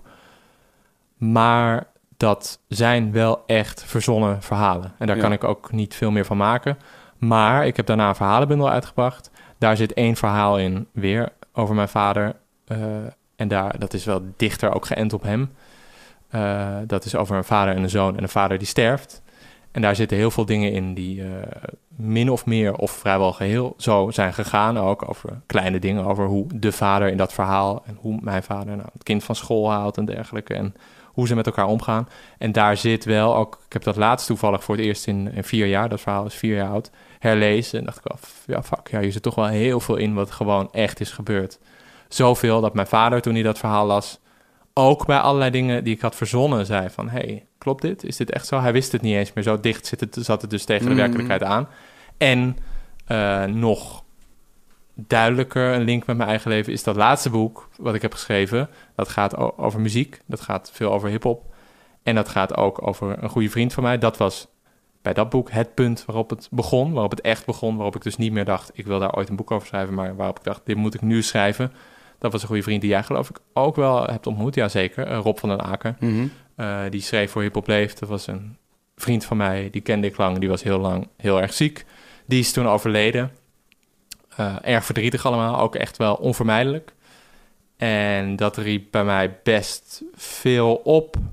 En dat greep me wel dusdanig aan dat ik meteen dacht: hier wil ik over schrijven. En dan ook juist dat ik dacht: hier wil ik niet nog een soort fictioneel kader omheen. En niet dat ik kan zeggen van ja, het is gebaseerd op hem, maar het, het is hem niet helemaal. Nee, ik wil gewoon zeggen: Dit is, dit is hem. Punt. En dat, uh, dat is ook wel een van de meer persoonlijke dingen, los van of het geslaagd is of niet, een van de meer persoonlijke dingen die ik uh, ooit heb geschreven. Ja. ja. En ook daarbij merkte ik, dat is misschien een klein, een klein zijpad, maar dat toen dat boek helemaal uitkwam, mijn eerste drie boeken hebben helemaal niks met hip-hop, met muziek, met wat dan ook te maken. Uh, en toen dat boek helemaal uitkwam, merkte ik juist vanuit de literatuurhoek dat heel veel mensen zeiden: Oh, hip-hop. Uh. Eigenlijk waar we het net omgekeerd over Ja. hadden. Eigenlijk wat er ook op de correspondent staat. En dan zei ik van, nou, dat verhaal dat gaat helemaal niet over hip-hop. Hadden net zo goed rockliefhebbers kunnen zijn. Dat gaat over vriendschap en over, over een vriend die heel jong overlijdt. En over uh, eigen angsten en, en, noem het allemaal maar op. En allemaal geprobeerd erin te stoppen. Maar ja, dan zeiden mensen toch van, ja, hip-hop, uh, daar luister ik niet naar. Dus waarom zou ik dit dan lezen? En dacht Hmm. ik van, hm, helaas, helaas. Maar dat is, uh, dat is een kloof die nu in dit gesprek in allerlei verschillende contexten is opgedoken... die je van twee kanten gewoon heel vaak ziet. Ja. Um, ja, dus dat, dit is dit twee kanten verhaal. Dat hele twee kanten... Um, ja, hoe zou ik dat moeten noemen? Twee kanten... Die twee kanten waar altijd over wordt gesproken. Laat ik het zo even gewoon voor de gein noemen. Ik, ik, voor mijn gevoel ben ik geen van een van beide kanten. Maar je had het wel over we toen het over de hip-hop Zeker. Ja. Zeker. Ik, ben deel, ik maak deel uit van de hip-hopgemeenschap. Maar daarin um, ben ik het op, op heel regelmatige basis oneens met allerlei mensen die zich daarin begeven. Net zoals dat ik, als ik over mijn familie praat, praat ik ook over we. Ik ben het super vaak oneens met mijn familie. Maar is wel familie. Dus ik, ik, ik kan heel prima praten over we. En, en, en dus die twee kanten, voor mij... ik, ik, ik heb heel veel respect voor heel veel uh, journalisten. Bijvoorbeeld Salve Stapelen, om maar eens iemand te noemen. Maar kan het prima oneens met hem zijn. Uh, en, en uit je dat dan net zo snel als wanneer je het oneens bent met een andere rapartiest? Uh, uit, uit ik mijn, wanneer ik het oneens ben met mm -hmm. Stapelen? Ja, dat deed ik wel, ja. Maar nu, dat, dat, dat weet nu, ik, nu maar uit je het dan net zo snel als je het oneens bent met een rapper? Of denk je dan nog iets eerder van... nee, ik wil die scene waar ik bij hoor ja, wel dat deed ik. beschermen. ja, ik deed, zeg maar, dus nogmaals, eerder uh, deed ik dat. Ik was sowieso trigger happy, zou ik willen zeggen. Snap je? Ik was sowieso trigger happy. Dus ik maakte niet heel veel onderscheid tussen iemand uit hip-hop of iemand uit de journalistiek. Als iemand gewoon, als ik met iemand in discussie wilde, deed, deed ik dat. Dat heb ik ook bijna met, dat heb ik volgens mij maakte ik daar ook geen onderscheid. Nee. Okay. En dus als iemand daar iets, als iemand iets te zeggen had wat mij niet aanstond, dan ging daarop in. En, en op een gegeven moment heb ik het uitvoerig over gehad in deze uh, serie podcast die ik heb gemaakt. Op een gegeven moment heb ik gewoon een besluit gemaakt dat een discussie voeren via massamedia is een heilloos pad. En dit is ook waarom ik dus uh, krantenartikelen over dit soort uh, thematiek. Uh, mm, ik, wilde, ik wilde zeggen verwerpelijk, dat, dat vind ik niet, maar wel nutteloos. Uh, dat, dat viel me er ook aan tegen. Uh, omdat ik gewoon dacht van, wat denk je... Ja, dit is wel de geëikte vraag. Wat denk je hiermee te bereiken? bereiken vraagteken van, want je gaat hier echt niets mee bereiken. Behalve mensen die al een hekel hebben aan hiphop en bitches en money. Die vinden dat nu net zoveel. en de mensen die denken, ik ga nooit meer praten met een journalist... denken dat nu ook nog steeds hierna. Dus er is, niets er is niets wezenlijks veranderd. Behalve dat je jezelf wel hebt uitgenodigd voor deze podcast op die manier. Dat is wel, dat, dat wist jij natuurlijk niet van tevoren. Dus je hebt jezelf niet echt uitgenodigd voor deze podcast. Maar dit is wel waarom je de uitnodiging kreeg. Oh, maar je, verder ging dat wat je hiervoor zei ook over mijn stuk. Dat ik daar niks mee bereik. Mm -hmm. Oh, ik dacht dat je het meer in het algemeen ergens over had. Maar je hebt het specifiek nu over mijn stuk. Over jouw stuk en stukken als jouw stuk. Ja. Bereik je niets mee en niets constructiefs. Er is niet, er, er, er, door dit stuk gaat niet ineens uh, een label denken: oh, we gaan voortaan wel praten met Thomas. Eh, geen één rapper gaat nu denken, oh ja, nee, hij heeft gelijk, ik ga wel praten met Thomas. Ik denk dat je dat ook van tevoren al wist. En geen Daar is, was hem ook totaal niet om nee, te nee, doen. dat snap ik. Dus dat, is, dus dat nut he- dient het niet.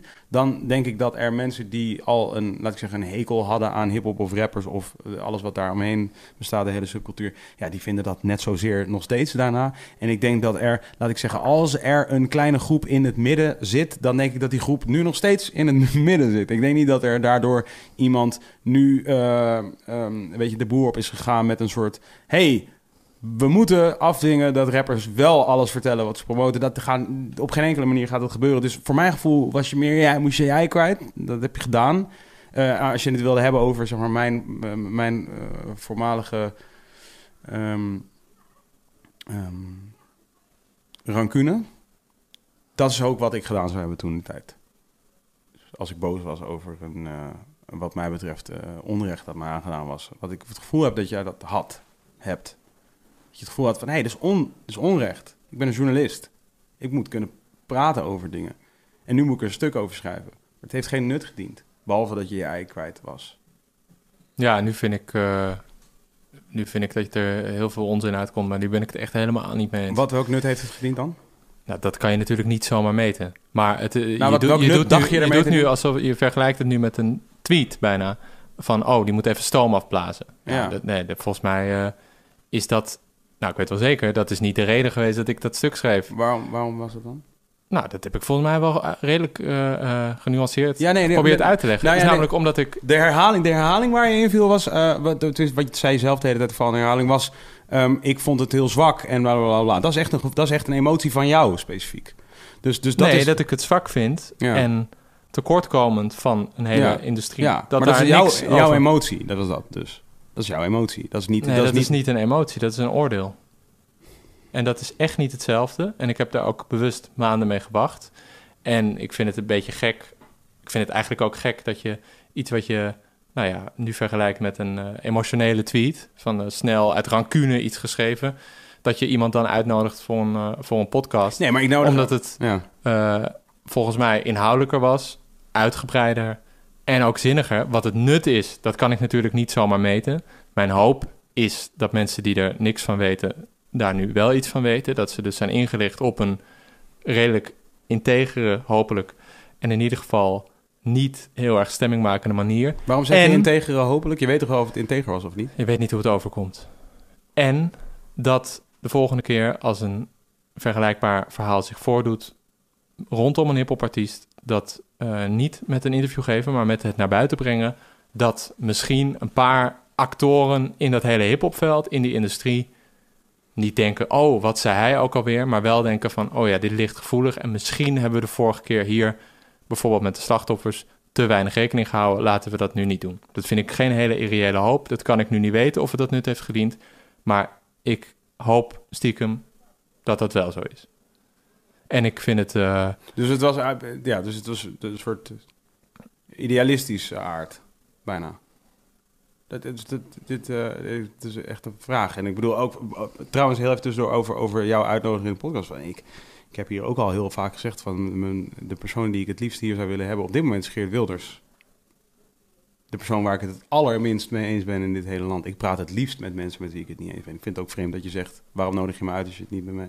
Dat is toch waar, dat wil ik heel graag. ik zei niet, waarom nodig je me uit als je het niet met me eens bent? Ik zeg, waarom nodig je me uit naar aanleiding van een stuk dat je reduceert en vergelijkt met een eh, uit emotie geschreven tweet? Want ik Ja. vind uit emotie geschreven tweets vaak niet zo heel interessant. En ik heb het idee dat ik een wezenlijker en breder punt maak en dat die discussie ook wezenlijker en breder is.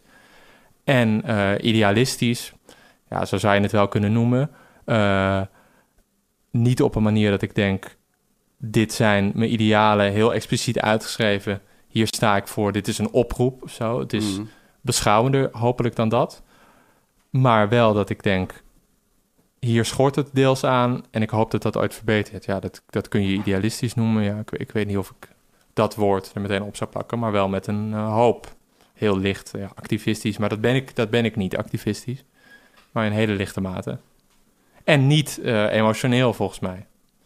En eh, dat hoorde ik ook nog vanuit diegene die ik al noemde uit de hip-hop-industrie, die mij eh, belde naar aanleiding van dit stuk. Die zei ook, behalve van, nou, jij luisterde als 12-jarige ook naar vrouwenvriendelijke hip-hop. Die zei ook, eh, ja, je bent gewoon beledigd dat, dat ze je niet te woord stonden. Of dat hij je niet te woord stond. Ja. Ja, dat, dat ben ik niet. En dat was ook helemaal niet de reden hiervoor. Ik ben echt heel vaak afgewezen voor interviews. Of afgewezen. Interviewverzoeken zijn niet gehonoreerd. Ja, dat begrijp ik ook heel vaak. Mhm. En ik had het bij, in het geval van Frenna ook heel goed begrepen als hij meteen zei van... Goh, ja, de correspondent, dat kost me een uur tijd. Wat heb ik eraan? Niks. En het kan me, het kan me eh, nog meer tijd kosten als ik het moet herlezen. Ja. Ja, allemaal hele logische vond de- ja. afwegingen. Ja, oké, dus de, de- nu, nu is er een paar dingen. Dus logica, daar gaat het gaat je om de logica. dus in, in andermans logica is in jou... Dat moet, dat moet rijmen met jouw logica. Nee hoor. Ah, maar dan, dan misschien was het wel logisch voor hem dan. Dus want dat heb ik al eerder gezegd. Van, nou, ik denk dat... Ik ben somewhat ervaringsdeskundig. Ik Mhm. weet dat dit logica is. Wat precies? Een, het niet honoreren van een interview aanvraag. Of laat ik zeggen, het in ieder geval niet, niet langer door laten gaan van dat interview... op het moment dat diegene vanaf het station belt... dat er specifiek vragen gesteld gaan worden over iets waar het niet over wil hebben. Nu maak je het steeds groter. Ik heb niet gebeld, ik heb gestuurd. Oké. Dat is, Of- dat is in ieder geval dat is logica. Dat is, in mijn ogen is dat wel logica. En dan gaat het je ook, en dat vind ik opvallend, want je zei ook al eerder van, weet je, pop die fles champagne gewoon op kantoor. Je zegt eigenlijk vier dingen en bijvoorbeeld ook, je zegt vier het maar achter gesloten deuren. Dus het gaat je helemaal niet om dat, een, dat je niet mag, eh, eh, blij mag zijn over dat iemand vrij is, maar je mag niet... Je mag dat niet publiekelijk zeggen. Wat je dus zegt is van hou het achter de schermen. Bedek dat. Nou, nu, Bedek dat nu lopen twee dingen door elkaar. Namelijk Dat dat, iemand vrijkomt en dat iemand vastzit. Ja, Dat- aan het andere tijd. ding wat je nu net zegt is... eh, dus ehm, als jij een interview niet wil doen, wees dan niet eerlijk. Zeg dan, dat, verzin een andere reden. Ja, dat zei je nu. Nee, nee, nee. dat zei je net van... wilde, ja, had, had hij gezegd... ehm, ik, eh, eh, nou, ik wil dat interview gewoon niet doen. Maar was zijn ware motief... Hè, ik wil het niet hebben over moeilijke kwesties. Hè? Dus, want dat, dat is wat je nu net zei, toch? Nee, dat bedoelde ik niet. Oh. Eh, als ik het wel zei, dan excuus voor de verwarring. Ik zei, ik begrijp heel goed met iemand... of bij iemand die zelf al een enorm bereik heeft... en heel veel luisteraars en met wie het goed gaat Ja. qua carrière... dat hij dan denkt, ik hoef mijn tijd niet te besteden aan een interview. Ik Ja. ga al lekker, prima. Als iemand denkt, ik wil wel een interview doen... ik las die tijd er al voor in... we hebben al een afspraak voor een dinsdagmiddag... anderhalf uur, alles is geregeld... Ja. Dus je vindt dat om wat voor reden dan ook, misschien wel dat je labeltje hebt ingefluisterd, de moeite waard. Eh, in ieder geval genoeg om het te doen. En als je dan louter vanwege de mogelijkheid op een vraag, nog helemaal niet gespecificeerd, nog helemaal niet gesteld, nog helemaal niet besproken, een vraag over Ja. een thema dat Ja. in je muziek een rol speelt, in je leven een grote rol speelt, dat je daarom afzegt, daar gaat het om. Ja, ja, voor de duidelijkheid wel, omdat je weet wat daar wellicht het gevolg van is. Hè? Heel wellicht. veel heen en weer. Wellicht. Nou, wellicht, maar nogmaals, eh, somewhat ervaringsdeskundig. Ik weet hoe frustrerend dat, dat traject is. En ik weet dat als jij vers komt vanuit een traumatische ervaring... Hè, op geen enkele manier probeer ik hier te zeggen... empathiseer met degene die iets verkeerd heeft gedaan... maar het is traumatisch desalniettemin.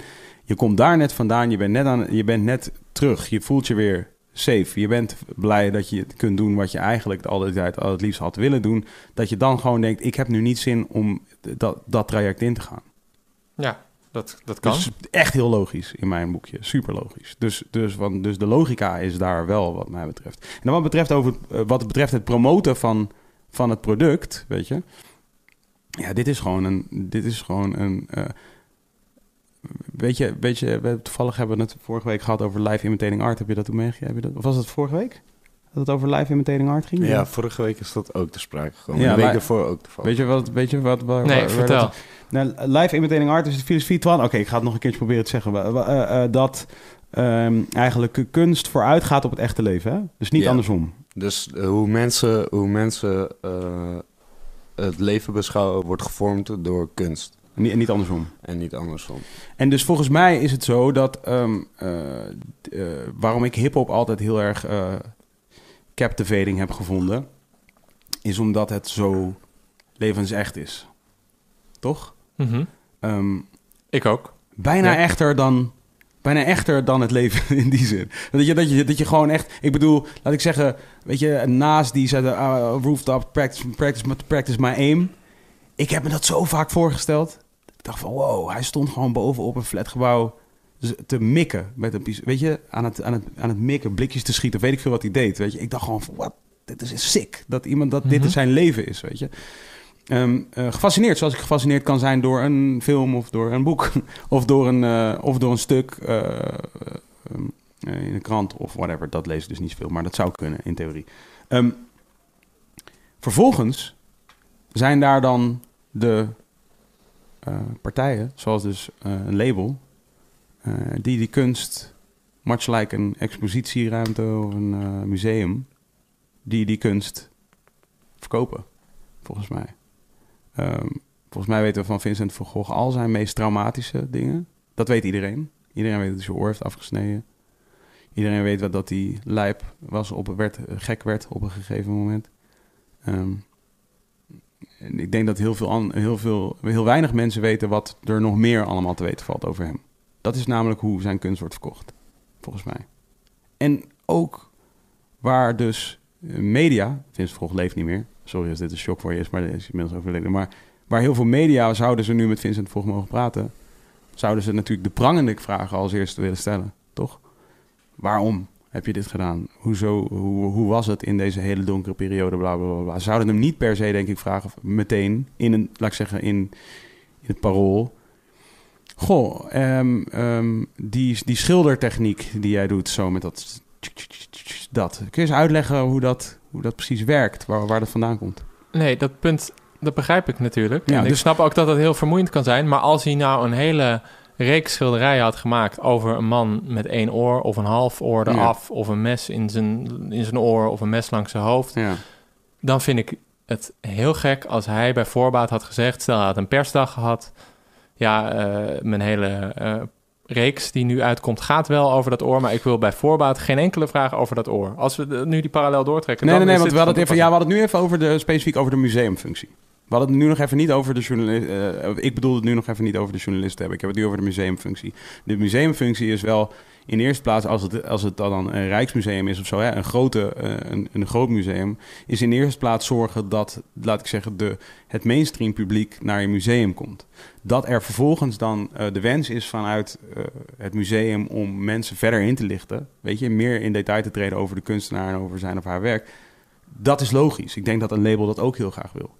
Maar in eerste plaats weet een label, dat is waarom een artiest tekent bij dat label, heel goed waarop een product verkocht wordt. De levensechtheid van hip-hop is het belangrijkste punt, belangrijkste aspect van, van het genre. Is, is wat, wat, ge- wat is er allemaal met deze persoon gebeurd? Maar- wat, waar gaat die muziek over? als je het daarop verkoopt, dan is het toch ook niet gek dat er af en toe een vraag over wordt gesteld? Nee, maar het is op zich, nee, op zich, het is helemaal niet gek dat er een vraag over wordt gesteld. Ik denk ook niet dat iemand zegt dat het gek is dat er een vraag over wordt Het gesteld. wordt wel bij voorbaat nou, verboden. Dat is wat anders. Daarin, daarin eh, wordt niet gesteld dat het gek is. Daarin wordt eerder toegegeven dat het niet gek is. Namelijk, het wordt verwacht. En, wordt, en, en, en de logica die, eraan te, eh, die, die er, de ervaring leert... Het wordt verwacht. En daarna weten we ook precies waar we in terecht gaan komen. En dat willen we de artiest niet aandoen. ja, dat gaan- vind ik generaliserend over hoe er over wordt geschreven. Als je nu, als je nu, als je nu eh, ehm, zou eh googelen op, eh, op, op Toepak. Wat denk, je dat de, dat, wat denk je dat de eerste tien stukken zijn? Een levensverhaal in het Engels, een levensverhaal in het Nederlands. Iets over die nieuwe serie op Netflix. Iets over zijn ruzie met Biggie. Ehm, discografie op Allmusic of zo. Ik denk Ja. dat het... eh, Maar geen, geen murder on Toepak of, of iets in die... Laat ik zo zeggen... je bedoelt als je toepak intypt, Ja. je drukt op Maar trouwens ook nu heel benieuwd als je Vincent van Gogh en dan afbeeldingen doet. Of je dan toevallig dat zelfportret meteen krijgt waar zijn oor eraf gaat.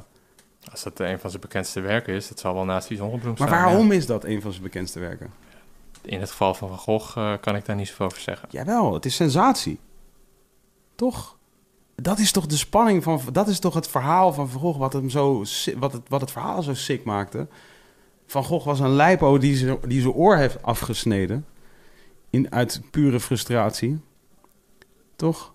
Dat is toch wat er verkocht... Dat is toch wat verkocht wordt. Dat is toch ook waar de kranten over schrijven. Dat is waarom de NOS maar, één- maar het maar één keer in de zoveel tijd over hiphop heeft. Ik zag vanochtend overigens... Ik was in de sportschool en ik zag daar eh, ehm, de wedstrijd eh, Argentinië-Nigeria Nigeria. van gisteravond. Waar eh, Maradona dus in het publiek was.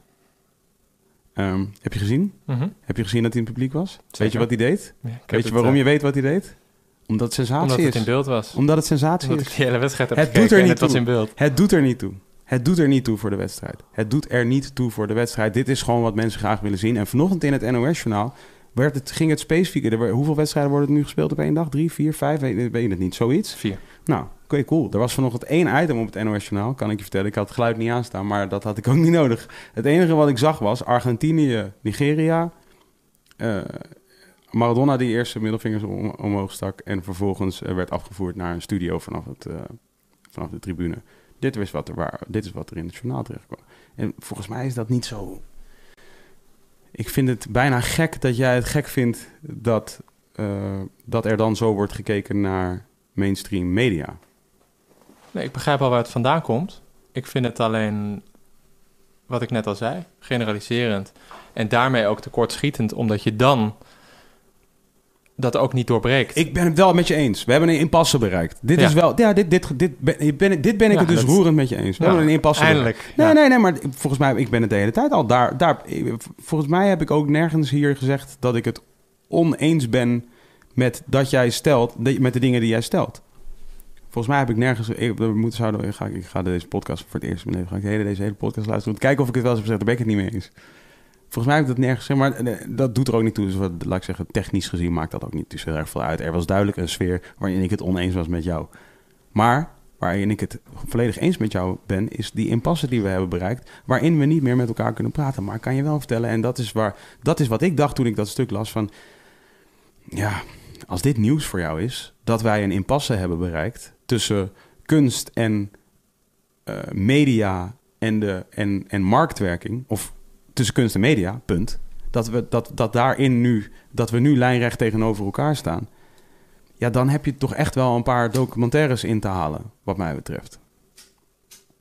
Ik begrijp niet helemaal waar je op Nou, de Amy Winehouse documentaire. Wanneer heb je, heb, heb je die gezien? Ja, lang geleden. Nou, als je, je zou hem voor de gein even een keertje aan moeten zetten weer... en het geluid hard moet zetten, misschien wel een koptelefoon aan. En iedere keer als zij de deur open kwa- uitkwam... en dan die, die, die, die, die, fo- die fotocamera's, die flitsen... zeg maar het beeld ervan en het geluid ervan. Dus deze soort van eh stroboscoop... en dan... Ja, hier worden we mee... Volgens mij worden wij nu als artiesten... wordt ons nu herhaaldelijk laten zien... dit is wat je te wachten staat. Dit is wat je te wachten staat van mainstream media. Dit is wat je te wachten staat. Eh, En wat is dit nu? ehm, aasgieren. Is een hyena's die eh, uit zijn voor bloed. Weet je? Dat is waar bijna alle documentaires over grote sterren die vooral eh, de, de, de, de eh, eh, Club 27 eh, of de 27 Club Maar vind je dat echt van toepassing op de huidige muziekwereld in Nederland? op de eh, in passen waar we Maar de hyena's ook? ja ja daarmee niet zeggende dat iedereen dat is Nee, maar dat vind je wel van toepassing. Ja, ja, ja, absoluut. Dat is wel waar de, dat is waarom wel, wel, wel nu in die impasse zitten, ja. Is omdat, zeg maar... Want ik denk namelijk... Weet je waarom ik denk dat je als correspondent, journalist... uitgenodigd werd om te komen?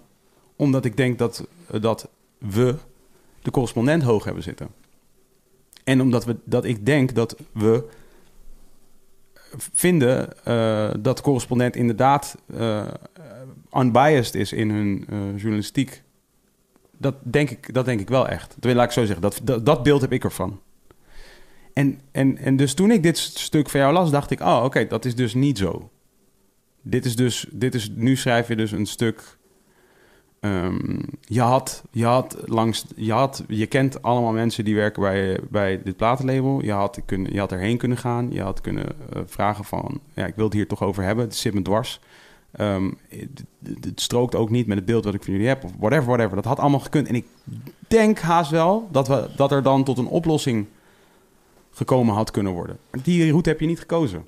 Nee, ik kan daar wel over zeggen dat ik voor dit stuk contact heb gehad met Topnotch, met medewerkers van Topnotch, Ja. dat niemand wilde reageren. Ja, Kan je daar ook over ja, ja zeggen? reagerende kant. Ja, dat is, dat is Ik niet kan wat je ik ook over zeggen dat er eh, Of reageren meerdere journalisten, eh, onder meer iemand van de Volkskrant, heel graag een vervolgstuk had willen schrijven Ja. hierover. Ja, En, eh, ik begrijp ook wel waarom. En los van een interview met Frenna, die wilde gewoon kijken wat, eh, wat er van klopt, wat er volgens de industrie van klopt. Die wilde vier hoofdrolspelers spreken uit de muziekwereld die, die zich geciteerd konden worden.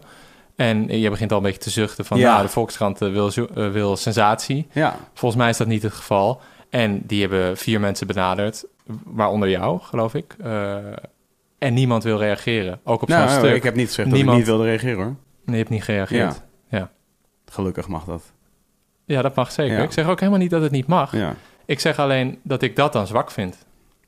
Ik ben, we hebben nu 2,5 uur over. Ja, dat vind ik ook eh, niet zwak. Maar ik kan het wel zwak vinden dat... Waarom vind je, waarom vind je het... Waarom vind Niet je per het- se van jou. Nee, oké. Ik bedoel het ook niet... eh dit is wel, geen persoonlijke want aanval. Nee, nee, maar- dat weet ik. Ik ervaar het ook op geen enkele manier als persoonlijke aanval. Maar je vindt het wel zwak dat ik zeg maar niet inga op een uitnodiging van Volkskrant. Eh, of tenminste, dat, zo, er, zo er, ervoer je dat toen. Ik vind trouwens echt dat het ervaarde zou moeten zijn, toch? Kunnen we het daarover eens zijn? Nee, zijn we het ook Dat is oké. Oké. Ja, Ehm, die geef ik je. Eh, ehm, eh, maar ik wil het heel graag erover hebben. Maar ik weet dat de omgeving waarbinnen ik het heb, daar, als ik daar geen controle op heb, Mhm. dan weet ik dat ik risico's loop. Dat weet ik. Voor een feit. Dus daarom wil ik het hier doen. Dat ik weet, die hier, die hier gaan we, we gaan niet, eh, we zijn live. We zijn hier live. 2,5 uur lang zijn hier live. Mensen kunnen meekijken. Als ik iets doms heb gezegd, dan is het nu out there. Als jij iets doms hebt gezegd, is het nu out there. Dat is, dit is fair. Dit weet ik. Weet je? En, en, van, en ik weet donders, ik weet, ik weet ook niet per se dat die persoon van Volkskrant eh, slechte intenties had. Dat weet ik niet per se. Ik weet wel dat het risico definitely groter is om het daar te doen. Ja, ik eh, blijf er dan bij en ik ben ervan overtuigd dat er minder hyena's zijn dan jij denkt. Nee, maar het hoeven er maar twee te zijn. Snap je wat ik bedoel? Van, laat ik zeggen, dat zorgt voor de impasse. Hè? Dus niet, en Ja, impa- maar ik- niet waar ik het mee eens ben, maar dat er wel voor zorgt dat, zeg maar, die, er- weet je, fool me once, shame on me, fool me twice. Eh, andersom, fool me once, shame on you, fool me twice, shame on me. Dat is wel, dat is wel uiteindelijk waar het op neerkomt. Snap je? Van, ja, je hoeft maar één keer dat te hebben meegemaakt en daarna ben je gewoon klaar mee. Ja, dat snap ik wel. Maar tegelijkertijd vind ik het... Nou, het gaat nu lang over één stuk. We hebben het al kort over gehad dat er vanuit schrijvende journalistieke hoek veel respons op kwam. Ja. Veel nou ja, positieve respons. Vanuit de hiphopwereld kwam er voornamelijk stilte. En als er iets kwam, was dat een, een licht, maar eigenlijk binnenskamers tegengeluid. Ik vind het dan jammer dat als allerlei betrokkenen die er duidelijk een mening over hebben, Mhm. zoals jij, Ja. maar je bent minder direct betrokken dan mensen die bijvoorbeeld bij Topnotch werken, Ja. dat als er dan meerdere mensen, echt flink veel, wordt gevraagd om te reageren, dat die kennelijk zich allemaal niet nou ja, gehoord, gerustgesteld, veilig genoeg vo- Ja. voelen om dat te doen. Voor jouw informatie, ik heb de schrijver van een stuk in Parool ook hier uitgenodigd. Oké, en die had daar geen zin in. Nee. Ja, dat vind ik ook zwak. Ja. En ik heb... eh, maar het is ook niet dat ik- dat- dat- dat ik hiphop- Nee, nee, weet ik. Even, even gewoon in zijn verdediging, ja? Ja, ik denk dat je het nu wou zeggen, maar... Ja, in zijn verdediging. Eh, hij wilde het wel. eh, mits ik ook reageerde in de krant. En daar had jij geen zin in. Nee, want dit... 2,5 uur live, ongeëdit, ongedingen. Daarvan weet ik, dit is, dit is fair. Dit is Mhm. common ground. Ook al is het tussen aanhalingstekens op mijn medium. Ik heb ook zelfs tegen hem gezegd van... "Wat, we kunnen het ook in deze setting doen op een ander YouTube-kanaal. We kunnen het ook op Instagram live doen. Dat vind ik allemaal cool. Ik wil het er graag over hebben. Maar ik ga het niet doen in een stuk dat uit jouw pen komt. Met alle, daarvoor ben ik ervaren genoeg om te weten... dat jij dan dus grip hebt op de context. Jij hebt grip op de vorm, op de foto, foto's die ermee gepaard gaan. Dat heb jij. Ik heb nul rechten daarover. Ik kan op geen enkele manier kan ik jou dan vertellen dat het, op een, dat het anders moet dan hoe hij het, dan hoe hij het heeft opgezet. Vanaf het moment, vanaf het moment dat ik mijn mond opentrek, was ik daar om dat interview te doen. Mhm. En is het dan, tussen aanhalingstekens, zijn woord tegen het mijne. En dan is het zijn krant en niet de mijne. En dus mag je ervan uitgaan dat de lezers ervan uitgaan... de- met wie zij een emotionele v- verbintenis hebben... namelijk de krant die zij lezen iedere dag... dat ze die zullen geloven over mijn woord. Als ik jou had uitgenodigd voor een, eh, voor een gesprek, voor Symposium. een vervolgstuk op, het, eh, op de correspondent over hetzelfde onderwerp, had je dan geweigerd? Of eh, Ja, sowieso? maar, ja, ja, maar als, je me had, had, als je me had gevraagd... zullen we op correspondent een live podcast in het leven roepen... en het erover hebben? Ja, dat had ik gedaan. 100%. En ik denk, ik denk eh, medewerkers van Topnotch ook. En je had dan nee gezegd omdat je dan mij de mogelijkheid geeft om citaten uit een context te rukken, om dingen weg te laten. Kijk, ik, Om- durf best, ik vertrouw jou wel op dat jij objectief bent, snap je? Maar, net, en dat is ook, dat is ook ja, nogmaals, eh, door schade en schande leert men. Ik, wij weten ook in de industrie waarin wij ons begeven, daar, daar zijn contracten, daar, zijn, daar worden handtekeningen ondergezet, dit weet jij ook. Dat is om een reden. Dat is niet omdat we elkaar niet vertrouwen. Dat is omdat de afspraken dan helder zijn. Weet je? Dus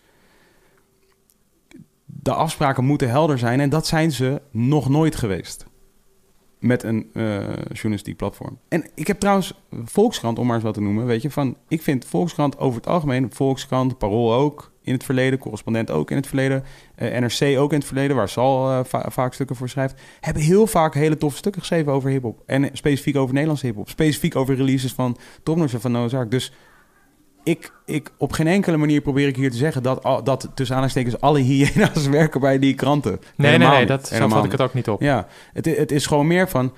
Dit is een te gewichtig onderwerp waar te... ehm, waar al te, wat al te polariserend is in zichzelf... eh, eh, voor ons om een gesprek over te voeren... Waar de, waar de playing field niet leveled out is, weet je? En dit is een leveled out playing field in die zin. Volgens mij hebben we dit gesprek redelijk respectvol kunnen voeren. hebben denk we ik elkaar niet overschreeuwd. Eh, weet je, misschien eh, heb ik eh, links en rechts iets gezegd waar jij het niet eens mee mee eens was. Jij hebt een paar dingen gezegd waar ik het niet mee eens was. En nu mogen mensen hun conclusies trekken wat mij betreft. Snap je? En dat zal ook waarschijnlijk rijkelijk gebeuren. Of in ieder geval zal het gebeuren. Maar het is wel cool. Het is wel eerlijk. Dit is wel hoe het is geweest. Dit is hoe dit gesprek was. Valt niets aan te sleutelen. Nee, maar ik vind het wel jammer dat er dan niemand wil reageren. Ik begrijp deels wel wat je zegt. Ja, dat ben ik nu aan het doen. En eh, nee, maar ik bedoel, als een journalist daarnaar vraagt. En ik snap ook wel dat er reden is om te wantrouwen. En Nou ik snap maar- ook wel dat je de controle uit handen geeft. Jij hebt, Maar er, jij, ik hebt er- vind het jammer. jij hebt ernaar gevraagd en ik heb nu gereageerd. Ja, maar ik heb het nu over een eerder verzoek. Ja, oké. Nou ja, maar kijk. Dan wordt het echt een beetje van... als wij zeggen jump, moet jij zeggen hoe hoog. Van ja, hallo. Mogen wij, mogen wij ook iets bepalen over hoe wij reageren op dit soort dingen? Uiteraard, maar er werd dus niet, niet gereageerd. En ik zeg ook niet dat dat niet dit mag, is het. Dit is het. Dit is de reactie. Ja, en ik heb, tenminste, vanuit mij persoonlijk, is dit is mijn reactie in ieder geval. Ik ben ook gevraagd namelijk, door, allemaal, door iedereen. Ik ben ook door iedereen gevraagd. En dit is mijn reactie. Dus, en nu mag eh, iedereen die, eh, die eerder een stuk heeft geschreven, dit, dit, dit lezen. En, en, of dit, dit checken en, en daaruit eh, destilleren wat hij of zij wil destilleren. Maar dit, is mijn, dit, dit, dit is de reactie.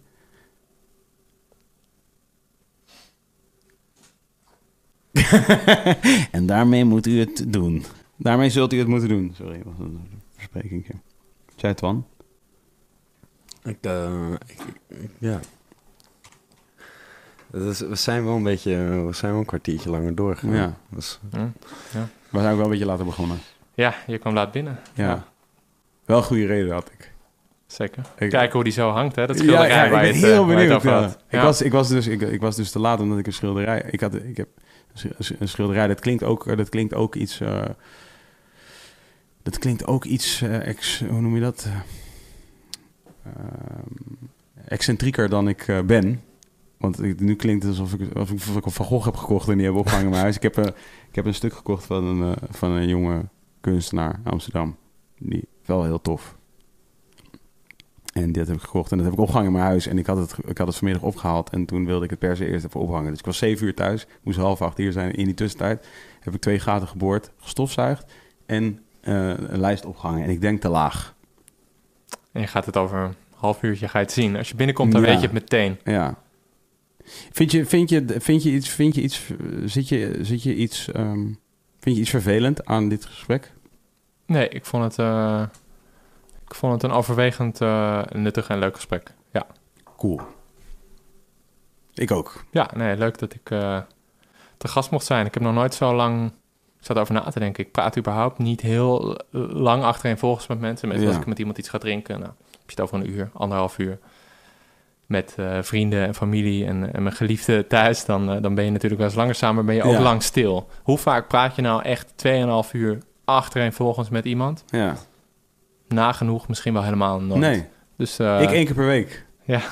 ja, maar je praat misschien ook makkelijker dan ik. Nee, ik weet niet. Ik vond je wel aardig, eh, aardig uit je ja, woorden nou, komen. ja, ja, dat is weer een ander verhaal. Ja, je praat misschien meer dan ik. Ja, dat waarschijnlijk wel, ja.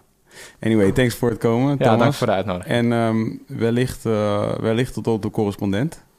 Ja, daar schrijf ik ook niet vaak voor hoor. Oh. Ik lijk nu echt een soort eh, Correspondent-journalist. ja, uithangbord van dat hele platform. Maar dit was Kut. mijn eerste stuk in, Ah. dat, in dit jaar. Ik had dit Eh, rond willen maken en nu, nu moeten we het toch maar weer eh, uitweiden. wellicht eh, over een Ja. half jaar. Ja, nee, dat gaat op... ik schrijf als freelancer. Beetje vervelend woord, maar niet in vaste dienst of zo. Dus als ik een verhaal heb, dan, dan weet ik hen te vinden. En als zij een verzoek hebben, weten ze mij te vinden. Maar er zit niks vast Hebben ze wel eens een verhaal van je afgewezen? Dat een stuk? is wel vaak in mijn leven gebeurd. Eh, bij de correspondent wijzen ze eerder ideeën af dan, dan verhalen. Nee, meestal als je eenmaal een verhaal inlevert, heb je al met zoveel mensen het, de invalshoek en de opbouw en de geïnterviewde of de aanleiding besproken, dan komt het er meestal wel door. Ik weet bij de correspondent toevallig dat een, een, eh, een, een goed deel van het geld wordt geïnvesteerd in eh, een soort, eh, soort, eh, soort college of zoiets. Ja, toch? Is dit niet waar? Heeft de correspondent ehm, ehm, specifiek een deel van de opbrengsten van hun eh, onderneming wordt eh, geïnvesteerd in, ik geloof, het eh, opleiden van jonge schrijvers, zoiets dergelijks. Ik weet hier, eh, ik weet is- hier het fijne niet van. Ik er weet is wel dat ze trajecten hebben. Ze doen iets voor- moois. Ze doen Ja. iets moois met het geld. Het, is niet, het, wordt Iets niet, moois, het gaat niet direct de broekzak in. En ze gaan naar Amerika, hè? daar zijn ze ook al een half jaar mee bezig. Ik weet, niet of Correspondent? dat, eh, ik weet niet of dat zo aan de dijk zit, maar ik vermoed dat daar ook wel wat geld is de heen gaat. correspondent niet een krant in Amerika? Weet ik niet. Ben je dat aan het zoeken dan? Ik hoor getiep. Ja, hè? Hoopvol getiep. Is, bestaat dit? Is het, is het een Eh. krant, de correspondent? Volgens mij is het zo. Correspondent America, wacht even. Van Rob Weinberg. Hmm. Oké, we gaan ermee ophouden. Dankjewel Thomas nogmaals voor het komen. Dankjewel Yes. Twan. Voor het, of heb je het nu? Heb je het nu? Nee, nee, Oké, nee. nou, Ik, dankjewel. eh, I gave up. Ehm, eh, in de hoop dat eh, dit gesprek nuttig is geweest voor everybody out there. We're, we're still going to continue with Revolution, Wilde Haren, de podcast. Love you guys. Volgende week ben ik trouwens op vakantie, dus ik zie jullie de week daarna. Love.